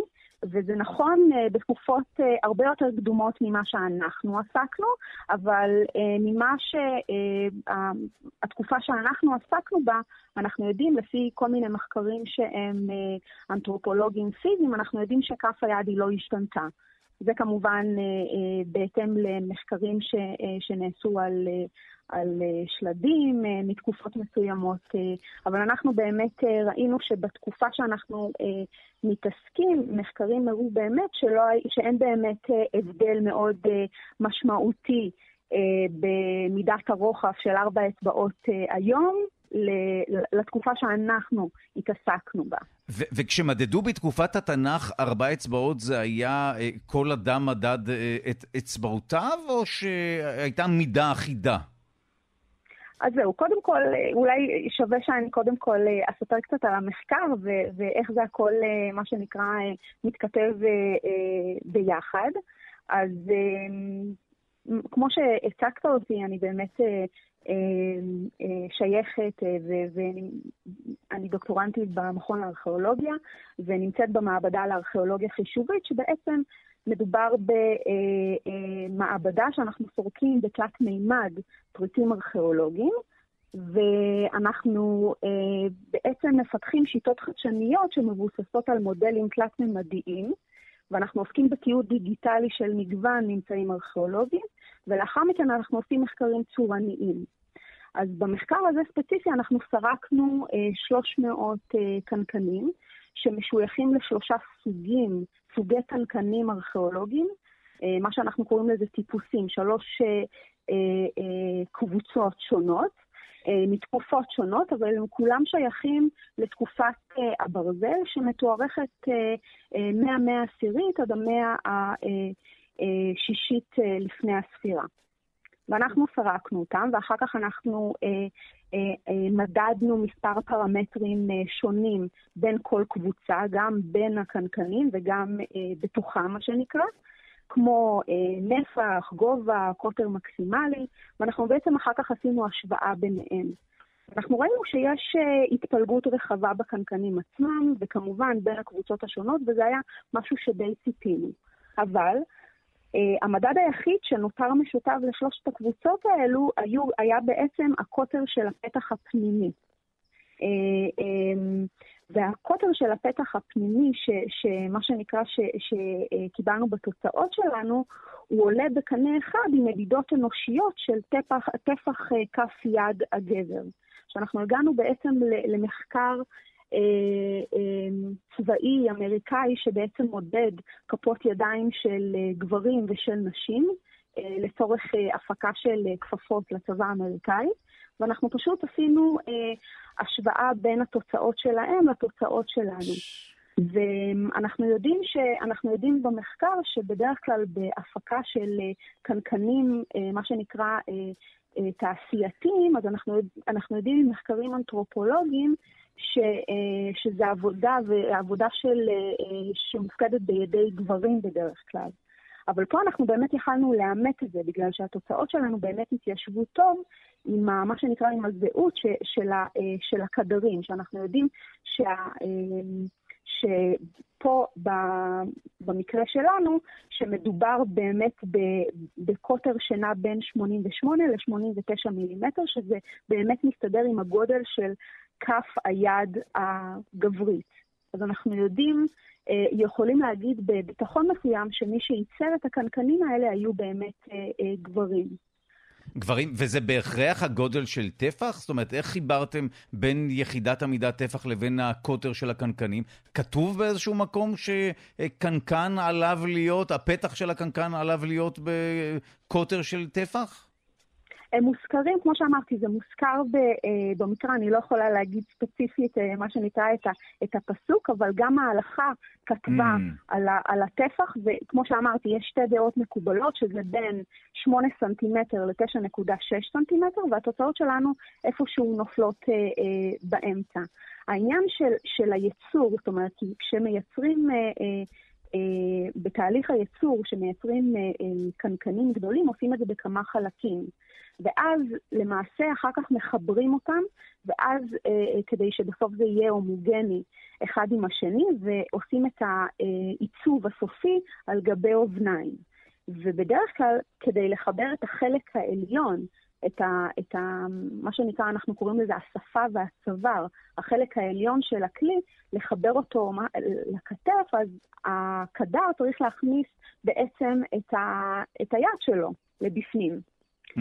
ובסוף זה מתכתב אחד עם השני. ובמחקר אנחנו הראינו, הראינו קבוצת ביקורת, למשל, מהתקופה הרומית, וראינו ששם זה ממש לא דומה לקבוצה, לקבוצות שאנחנו חקרנו. שם ראינו שהכף יד יותר מתאימה לגודל של כף יד של אישה או של נער, ולא של גבר. זאת אומרת, זה הרבה יותר קטן מה, אה, ממה שאנחנו אה, בדקנו.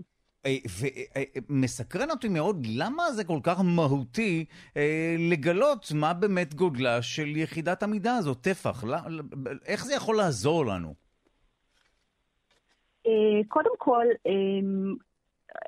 אגב, סקרנות זו תשובה כן. מצוינת, זאת אומרת, את לא חייבת לנקוב בטיעונים פרקטיים, זה באמת מסקרן אותי, כי השקעתם המון מאמץ באמת לגלות את הפתרון של התעלומה הזו. כי אני אגיד לך, כי בשנים האחרונות, או במחקר הארכיאולוגי, נקרא לזה המסורתי, אז הרבה פעמים היו מבחינים בתופעות מסוימות. ויכול להיות שזה משהו שכן ראו, זאת אומרת, בעין ראו שהפתח של הקוטר הפנימי של קנקנים, במיוחד ארכיאולוגים שעוסקים ב- ב- בטכנולוגיה קרמית ו- ומתעסקים בממצא הקרמי, אז ודאי שהם ראו אה, בעין שלהם אה, ומהניסיון שלהם ראו שזה דומה. אבל המונח הזה של אה, אה, זה דומה אחד לשני הוא מאוד מאוד סובייקטיבי. ואני חושבת שהעניין של המעבדה, שאני שאני חלק ממנה, אנחנו עושים דברים ואנחנו לא רק אומרים, אה, זה נראה לנו שזה דומה, אלא אנחנו מנסים באמת, מה שנקרא, לכמת את זה ולבדוק את זה אה, עד הסוף, גם מבחינה כמותית. וחישובית. אז נשמע ולכן... ש... כן, לא, תשלים את המשפט, ואז אה, בסופו של דבר מה שנשמע, שבכלל תחום הארכיאולוגיה מקבל איזושהי תפנית מאוד אה, מהותית בזכות כוח החישוב וה, והטכנולוגיה שנכנסת פנימה. בהחלט. בעשר שנים האחרונות, אה, אז הארכיאולוגיה ובכלל, זאת אומרת, גם התפקיד של המעבדה, אה, היא בעצם מייעלת כמותית וגם משפרת את השיטות של הניתוח המסורתיות של אה, ממצאים ארכיאולוגיים. זאת אומרת, אנחנו עוברים מסובייקטיביות ואנחנו מנסים שבמסד הנתונים זה יהיה נקי כרגע ככל פר... אה, ללא פרשנות. אבל עדיין אנחנו ארכיאולוגים, זאת אומרת, אנחנו עדיין מספרים סיפור מסוים. אבל נורא חשוב לנו שבשלב של, ה, אה, של הדאטה זה יהיה אה, נקי מפרשנות וזה יהיה אובייקטיבי עד כמה שאנחנו יכולים. ואנחנו באמת מפתחים תוכנות לטובת המחקר הארכיאולוגי, ואנחנו בעצם מנתחים את, ה, את הצורניות. מאפיינים את הצורניות של, ה, אה, אה, של פריטים ארכיאולוגיים. אני אישית מתעסקת בקרמיקה, אבל זה, אבל זה נכון לגבי כל ממצא ארכיאולוגי, כלי אבן, כלי צור, אה, עצמות.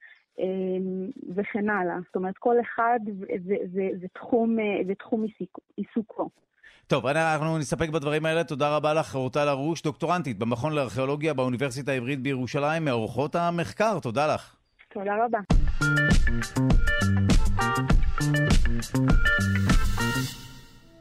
ואת פינת הספרות השבוע נקדיש לסופר ולמתרגם יהושע קנז שהלך לעולמו. שלום לנועה מנהיים, ראש מחלקת ספרות עברית בזמורה ביטן דביר ומגישת ההסכת האחיות גרין בגלי צה"ל. שלום. שלום. זה דבר עצוב מאוד, אה, יום שנפרדים ממנו מאחד הגדולים שבסופרים העבריים בעיניי ובעיני רבים. נזכיר לא רק שהוא הלך לעולמו בגיל 83 אה, ממחלת קורונה, ההלוויה התקיימה אתמול. אה. אה, אלה הפרטים היבשים, ועכשיו את יכולה להמשיך כמובן. קנאט היה אחד המסתוריים, אפשר לומר, שבסופרים בוודאי שב... ברמה שבה הוא היה ובדמות האדירה שהצטיירה מספריו, הוא מאוד מאוד לא אהב להתראיין, הוא העניק רק ראיונות ספורים לאורך השנים, והיה אדם מאוד מאוד פרטי. הוא לא היה נגיד, פעיל באופן פוליטי, או לא הרבה להתבטא בעניינים של פוליטיקה כמו ידידיו עמוס עוז ואלף בית יהושע. אה, אבל הוא עדיין היה אה, אחראי אולי לאחד הרומנים הצבאיים הגדולים שראו אור אה, בישראל, זה כמובן התגנבות יחידים, שראה אור ב-1986. הספר שאני פגשתי את קנז דרכו לראשונה, כי עשיתי את הטעות ולקחתי אותו איתי לטירונות, כי אמרו לי שזה ספר על טירונות. אה, זה הפך את הטירונות שלי להיות אה, אה, בה בעת מהנער ביותר, כי קראתי ושקעתי בספר, אבל גם מסויטת יותר, כי זה ספר שחושף באופן מאוד קשה את מערכי הכוח בתוך האתרים האלה, ובאופן כללי, קנז מאוד אהב לכלוא את הדמויות שלו בתוך חללים סגורים מסוג כזה או אחר, בין אם זה בניין דירות אה, ובין אם זה בית אבות אה, שהקשישות שבו אה, מתגלגלות אט אט אל מותן בספר אולי הנפלא ביותר והקשה ביותר שלו, בדרך אל החתולים מ-1991. ובמידה כזו או אחרת, כל ספריו הם מעין התגנבויות יחידים שכאלה. זאת אומרת, יש שם אינדיבידואלים בתוך אותם מרחבים סגורים, אנשים שהם בדרך כלל, ולעיתים קרובות אנשי קצה, בין אם זה הקצה של חייהם, ובין אם אלה קצוות השפיות שלהם. ונסי להסביר לנו מה סיפורית, מה מרוויח יוצר, או גם קורה מחללים סגורים כאלה, מה זה גורם לדמויות? זאת אומרת, מה, מה זה עושה? אני חושבת שזה אפשר לו, וזה יכול באמת לאפשר ל, ליוצרים אה, שכה בקיאים במלאכתם, כי קנז היה באמת אומן של דיוק, אה, להיכנס אל תוך מערכי נפשם ופעולותיהם של הדמויות, כשאתה שם אותם במעין אה, סיר לחץ שכזה. זאת אומרת, אתה יכול לבחון את ההתנהלות שלהם אה, בתוך אה, סביבה סגורה, כמעט כמו שמדען מתבונן. אה, בחיידקים מתחת לזכוכית המגדלת שלו. ובאמת היה בפרוזה של אה, קנז משהו אה, של המתבונן מבחוץ על ההתרחשות. תמיד סקרן מאוד לגבי מה שהוא רואה. הוא הואשם לפעמים בהיעדר חמלה, אבל הוא עצמו אמר על עצמו באחד הראיונות הנדירים שהוא העניק לצליל אברהם, אה, הוא אמר, אני אדם צדדי, זו עובדה שאני תמיד זז הצידה. אני סקרן, אני אוהב לראות את הדברים שקורים, אבל לא לי, לאחרים. שזה קצת, זה, זה, זה קצת מוזר, כי בדרך כלל כשאתה יוצר, אה, אתה קצת כותב על עצמך, נכון? אתה כן מתבונן בחיים, בסופר הוא סוג של גנב של סיטואציות ודמויות וכולי, אבל אתה כן חווה אותם דרך עצמך, לא? אתה קצת כותב על עצמך והוא מעיד קצת שלא. אני חושבת שהיום אנחנו הרבה יותר אה, מקובעים על הרצון אה, לחפש את הביוגרפיה של היוצר ביצירתו. נכון. אה, ואני חושבת שזה דבר שקנז היה מתנגד לו, זאת אומרת, הוא לא... חלק מאי הרצון להיחשף והמעט שידוע על הביוגרפיה שלו באופן פומבי, נגזר באמת מאיזשהו רצון להשאיר את הספרות שלו בניקיונה, בטהרתה, אה, ולאפשר לקורא לתפוס את אותה עמדה שאותה נוקט הסופר, עמדת המתבונן על. אה, mm. מבעד לבאמת זכוכיות הצלולות האלה מאוד שהוא השתמש בהן. הוא באמת גם יישם את זה בחיים שלו, את אומרת, זה לא סתם שהוא מעיד על עצמו ככזה, כן, וואו. לא, וואו, אה, די מדהים, כי בדרך כלל מפתה בכל זאת להפוך להיות פרסונה שמביעה דעה וכולי, אדם במעמדו.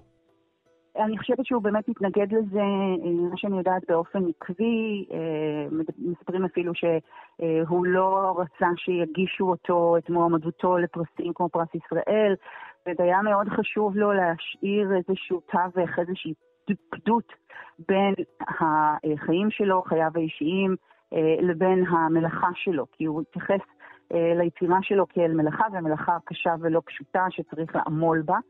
אה, כדאי גם להזכיר, אם אנחנו כבר מדברים על מלאכה, שהוא גם היה מתרגם אמן, שתרגם רבים מגדולי הספרות הצרפתית, גם את סימנון, שזה היה ממש פרויקט אישי שלו, הוא החזיר אותו לתודעה הישראלית עם תרגומים שלו.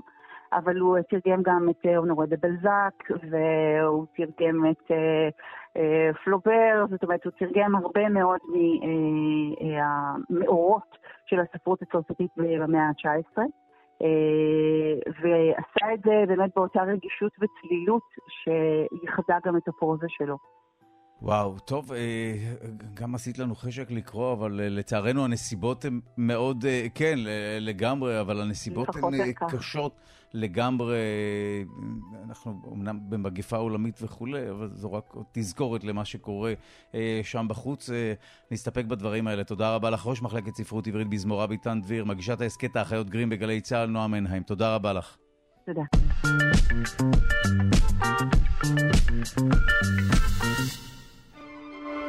וגם את אה, פינת הלשון שלנו נקדיש לסופר שהלך לעולמו ממחלת הקורונה, יהושע קנד. שלום ללשונאית הבית שלנו, דוקטור סמדר כהן, שלום. בוקר טוב, דודו. בואי נתקוף את, אה, את העניין מהכיוון הלשוני. אה, נתחיל, מזה, נתחיל מזה, כן, זה באמת קצת מוזר, אבל אבל בסדר, אה, נתחיל מזה שזה לא השם שלו, נכון? יהושע קנז, זה לא היה השם המקורי שלו. נכון, הוא נולד בשם יהושע גלס, והוא החליף את השם שלו אה, בשלב יחסית מאוחר, אה, כבר בשנות העשרה המאוחרות שלו, כשכבר החל להשתייך לקבוצה שאנחנו מכירים היום בשם הכנענים. זה לא סתם קרה, הקבוצה הזאת אה, בעצם נוסדה כאן אה, בשנת 1939 בארץ, עוד לפני קום המדינה, והאידיאולוגיה העיקרית שלה הייתה להתנתק מן המסורת היהודית הגלותית שהייתה כאן, במסגרת העליות של העולים, בעיקר, מ, בעיקר מארצות אירופה, אבל לא רק. והם אמרו, אנחנו רוצים ליצור כאן תרבות עברית, לא יהודית, לא ישראלית, עברית. כלומר, הדגש באמת היה על העברית, על השפה העברית, על המהות העברית, שייכו את עצמם במידה רבה לכנען, כלומר, באמת ראו את עצמם כממשיכי העברים שאנחנו מכירים מן המקרא. אז הם עוד לא נקראו יהודים, הם נקראו עברים במקרא. עברים לשון עברית, כן, לא עברים חס וחלילה בו', והם אמרו, משום שבמקרא היינו עברים, אנחנו בעצם רואים עצמנו המשך ישיר לעברים ההם, והמאפיינים של העברים ההם לא הייתה דווקא הדת, למשל. אחד הדברים העיקריים שהם יצאו נגדו באמת היה הדת היהודית כמזהה או מהווה לאום. היהדות היא לא לאום, היהדות היא דת. מי שרוצה להשתייך אליה זה בסדר, אבל היא לא מותנית דווקא במקום. הדבר הזה כמובן שונה מאוד מה... נגד הערבוב הזה שבין לאום לבין דת במקרה של יהודים. שוב, בסופו של דבר, בזכות החיבור הזה גם כולנו כאן, אבל היו כאלה שלא ראו את החיבור הזה בהכרח נכון. אז הם טענו שהיה... נכון, אז הם די, הם די דומים במידה מסוימת, או, או, או הגישה הזאת דומה במידה מסוימת גם לגישתם של זרמים חרדיים שאינם ציונים מהבחינה הזאת. כלומר, האמירה היא אין קשר בין היהדות לבין הטריטוריה. אתה יכול להיות יהודי, אתה לא חייב לגור בארץ הזאת, אבל אם אתה גר בארץ הזאת, אז המהות שלך היא לא היהדות, אלא העבריות דווקא. אבל האם אנחנו לא כאן לקחנו או קנינו או חזרנו לכאן על רקע... אבל שוב, לא ניכנס לדיון הזה. אתה, זאת שאלה. כלומר, יש באמת הגישה אומרת, רוב ה... רוב הסיבות או הסיבה המרכזית לשובנו או לבואנו, לקבלתנו את הארץ הזאת, היא השואה, והשואה הייתה על רקע היותנו יהודים. נכון, אז יש גישה כזו, יש הרבה, יש הרבה כנראה צידוקים לזה ש... שאכן היהדות הייתה כאן מרכיב מוביל בחזרה לארץ הזאת. הם ביקשו לבטל את הקשר הזה ולומר אין קשר, אתה יכול להיות יהודי בכל מקום בעולם. אתה לא חייב להיות כאן בארץ הזאת, אבל אם אתה כאן בארץ להיות הזאת... להיות יהודי זה כמו אז... לפטופ, אתה יכול לקחת את זה איתך לכל מקום, וזה לא משהו ש... נכון, נכון, הם גם טענו במפורש, הנוער... אגב, למה הוא שינה את השם לקנז? הנוער צריך להשליך את היהדות וליצור אומה עברית בעלת זהות משלה. לא הייתי, לא הייתי ממהר להשליך כמובן את היהדות, אבל שוב, זה לא הדיון. נכון, אבל תראה, החברים, החברים בקבוצה הזאת, באמת יש בהם שממש ניהלו במשך שנים רבות דיאלוג כזה מאוד לא פשוט. עם היהדות, עם הדת, עם הלאום. עוזי אורנן, אחד החברים בה, שאולי עוד נדבר בו, כי הוא באמת אחד הבלשנים החשובים שגם מביאים איתם את העמדה הזאת, והיה אחד ממקימי או מחבריה הראשונים של התנועה הזאת, אפילו ניהל מאבק משפטי בעניין הזה של הבקשה להירשם כחסר דת וכולי. זאת אומרת, יש כאן... יש כאן אידיאולוגיה אמיתית שאנשים הלכו איתה במשך כל חייהם, וזה גם מה שהוביל בעצם לשינוי השם. מה שהם קידשו זה את השימוש בשפה העברית, את הכתיבה העברית, את ההגות העברית, ובאמת לא סתם מקימיה וחבריה של התנועה הזאת היו ברובם אנשי תרבות, אנשי הגות, וחלק מהעניין היה באמת שאם אנחנו מקדשים את העברית, הרי עלינו גם להיקרא בשמות עבריים. אנחנו לא mm. נקרא בשמות גלותיים, כי אנחנו רוצים להינתק מן הגלות ומכל מה שקושר אותנו אליה, ואחד הדברים המזהים ביותר אדם זה כמובן שמו, ולכן כמעט כולם עברתו את שמותיהם, רבים מהם בחרו לעצמם שמות מקראיים. יהושע קנז אגב, בחר את השם קנז מעתניאל, אנחנו מכירים את קנז מן המקרא, אנחנו מכירים את עתניאל בן קנז. עתניאל בן קנז היה השופט הראשון ששפט ישראל בתקופת השופטים, לאחר מותו של יהושע, הוא למרבה, למרבה המוזרות אולי, הוא בעצם היה בן שבט יהודה, והוא הוביל את הקרב לכיבוש נחלת שבט יהודה מידי העם הכנעני. כלומר, יש פה איזה משהו mm. מעניין בבחירה הזאת. במשך, בשנות ה-60, כשיהושע קנז פרסם את סיפוריו הקצרים הראשונים ברבעון קשת, הוא חתם בשם העט אבי עתניאל, כדי לרמוז בעצם לקנז, כן, עתניאל בן קנז, אז הוא בעצם אבי עתניאל, אם הוא קנז, כן? ואולי עוד...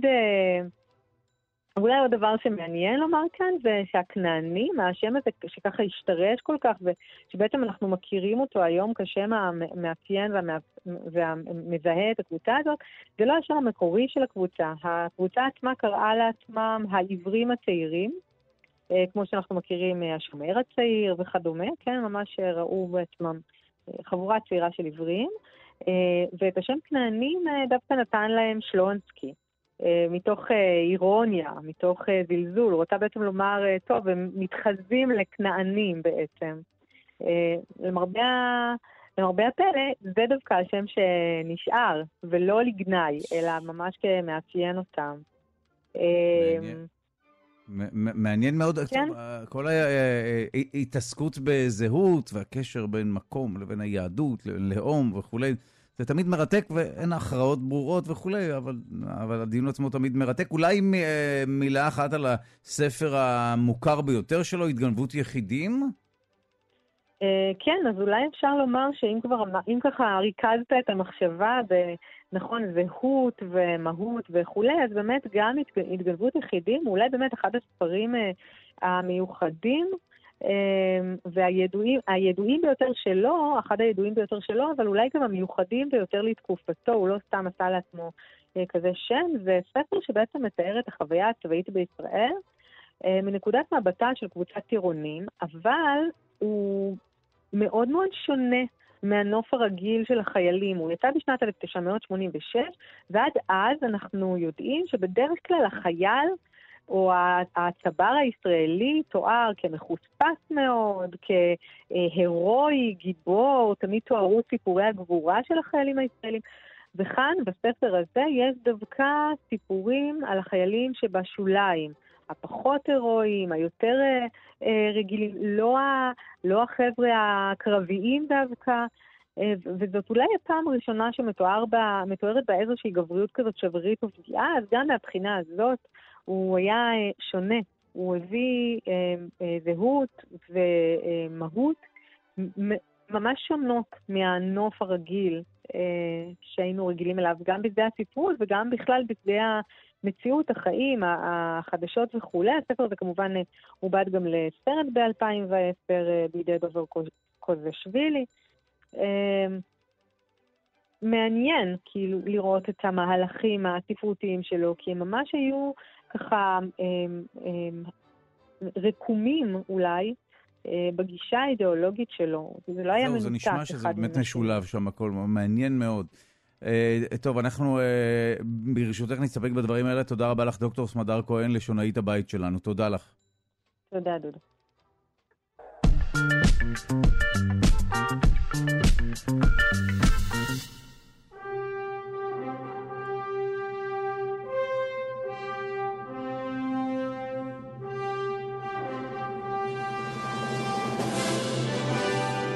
ובמסגרת הפינה על גיבורי על ועל קומיקס בכלל. נדבר על גיבורי על שאיכשהו גם מוצאים זמן לעבוד בבתי חולים בתור רופאות ורופאים. שלום לאיש הקומיקס של ישראל, אורי פינק. אה, בוקר טוב, דודו, מה נשמע?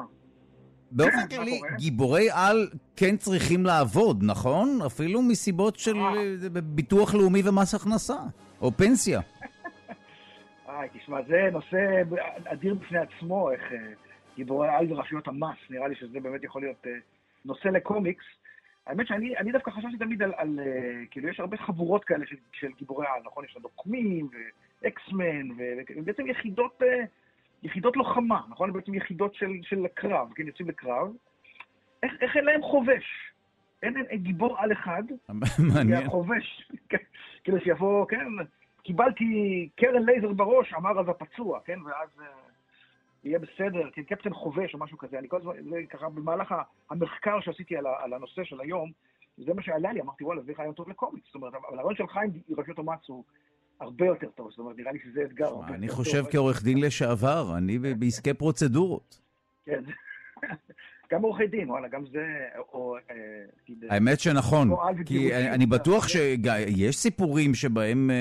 אה, וכמובן גיבורי על גם נתבעים, אני בטוח שהגיעו לזה בעולם הקומיקס. ממש, ממש, הגיבו לזה, יש גם... אה, יש, יש, יש קומיקס אחד שקוראים לו Damage Control, שזה קומיקס ש, שהחבר'ה שמנקים אחרי הגיבורי על, זה קומיקס שנורא לא הצליח, אני לא הבנתי עד היום למה זה לא היה הקומיקס הכי מצליח ever, כי אתה רואה, בא הענק הירוק, הולך, הורס כל העיר, אלה החבר'ה באים לנקות אחריו, כן? מישהו, מה עם דיני נזיקין, אתה אומר? כן, נכון. בכלל, זהו, אז אה, כאילו יש פה חומר לזה, אבל העניין של רופאים אבל, כן, רופאים, כאילו, אנחנו באמת כולנו חושבים משהו רופאים. עכשיו, הדבר, השם דוקטור משהו, כן? תמיד אתה חושב על שם לגיבור על, אז זה או כאילו קפטן או דוקטור, כן? נכון. או שיש פרופסור, לא יודע, אין, אין קולונל, אין המתרגל, לא יודע, משהו...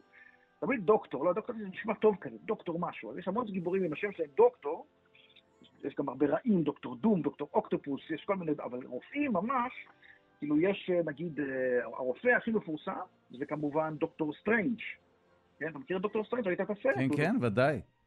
אז, אז, הוא ממש רופא, הוא התחיל את הדרך שלו. מה שהכי מעצבן את דוקטור סטרנג', דרך אגב, שזה השם שלו, כן? זה לא שהוא ישב וחשב איך אני אקרא לעצמי, כן? זה השם שלו, ככה כתוב לו בתעודת זהות. אז זה ככה, mm. דוקטור סטרנג', זה השם שלו ככה בזה. סטיבן סטרנג', הוא היה מנתח, ואז הוא היה נורא כזה שחצן וזה וזה וזה, כן, וככה נפוח מעצמו, עד שיום אחד הוא נפגע בתאונת דרכים, ונפגעו לו העצבים בידיים. ואז הוא איבד את היכולת לנתח. ואז הוא באמת התחיל לחפש את עצמו, והגיע לתחתית המדרגה, ואז הוא מצא את עולם הקשף והכישוף, ונהיה כאילו מלך הכשפים, מה שקוראים סורסרר סופרים. כאילו זה מין מעמד כזה של מכשף העל של, של המימד שלנו, של העולם שלנו. אוקיי? ואז, אז בעצם הוא, וכך הוא בעצם, זה, זה הגיבורת על. אבל הוא חזר לעבוד בתחום הרפואה, או שהוא זנח את... זהו, זהו, אז, אז, אז בכל, ה, בכל השנים שהוא קיים, הוא קיים כבר בשנות ה-60, אז לא התעסקו עם זה, לא התעסקו עם זה, עם מה, מה קרה לו בעצם עם הקטע הזה.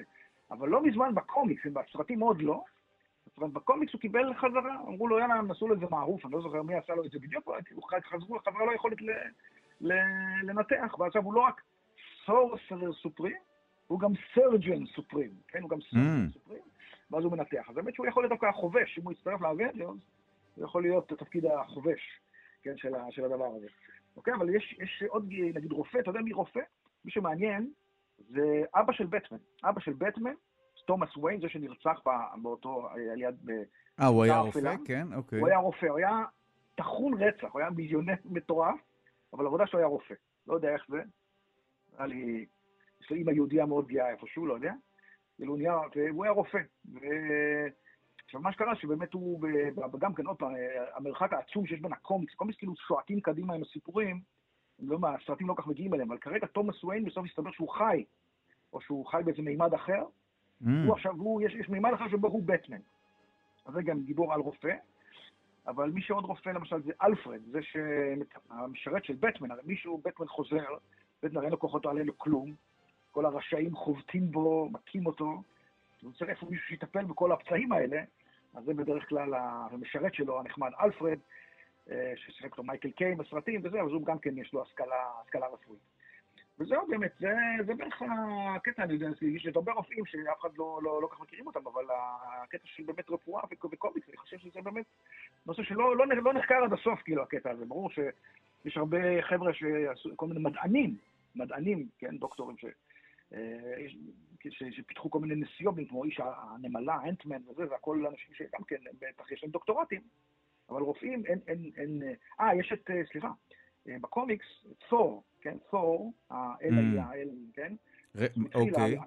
היה הזהות הסודית שלו, היה לו זהות סודית, שהוא נמצא בשנות ה-60, אז היה לו זהות סודית. זה הדוקטור דונלד בלק, שהיה רופא, שהלך לטיול בנורבגיה, לחפש טיול שורשים בנורבגיה, ושם הוא מצא את המקל שאתה מכה בו על הרצפה, אתה הופך לתור. והייתה לו אהובה כזאת, אתה יודע, כמו לואיס ליין כזאת שהייתה לו, שקוראים לה ג'יין פוסטר, שהייתה אחות.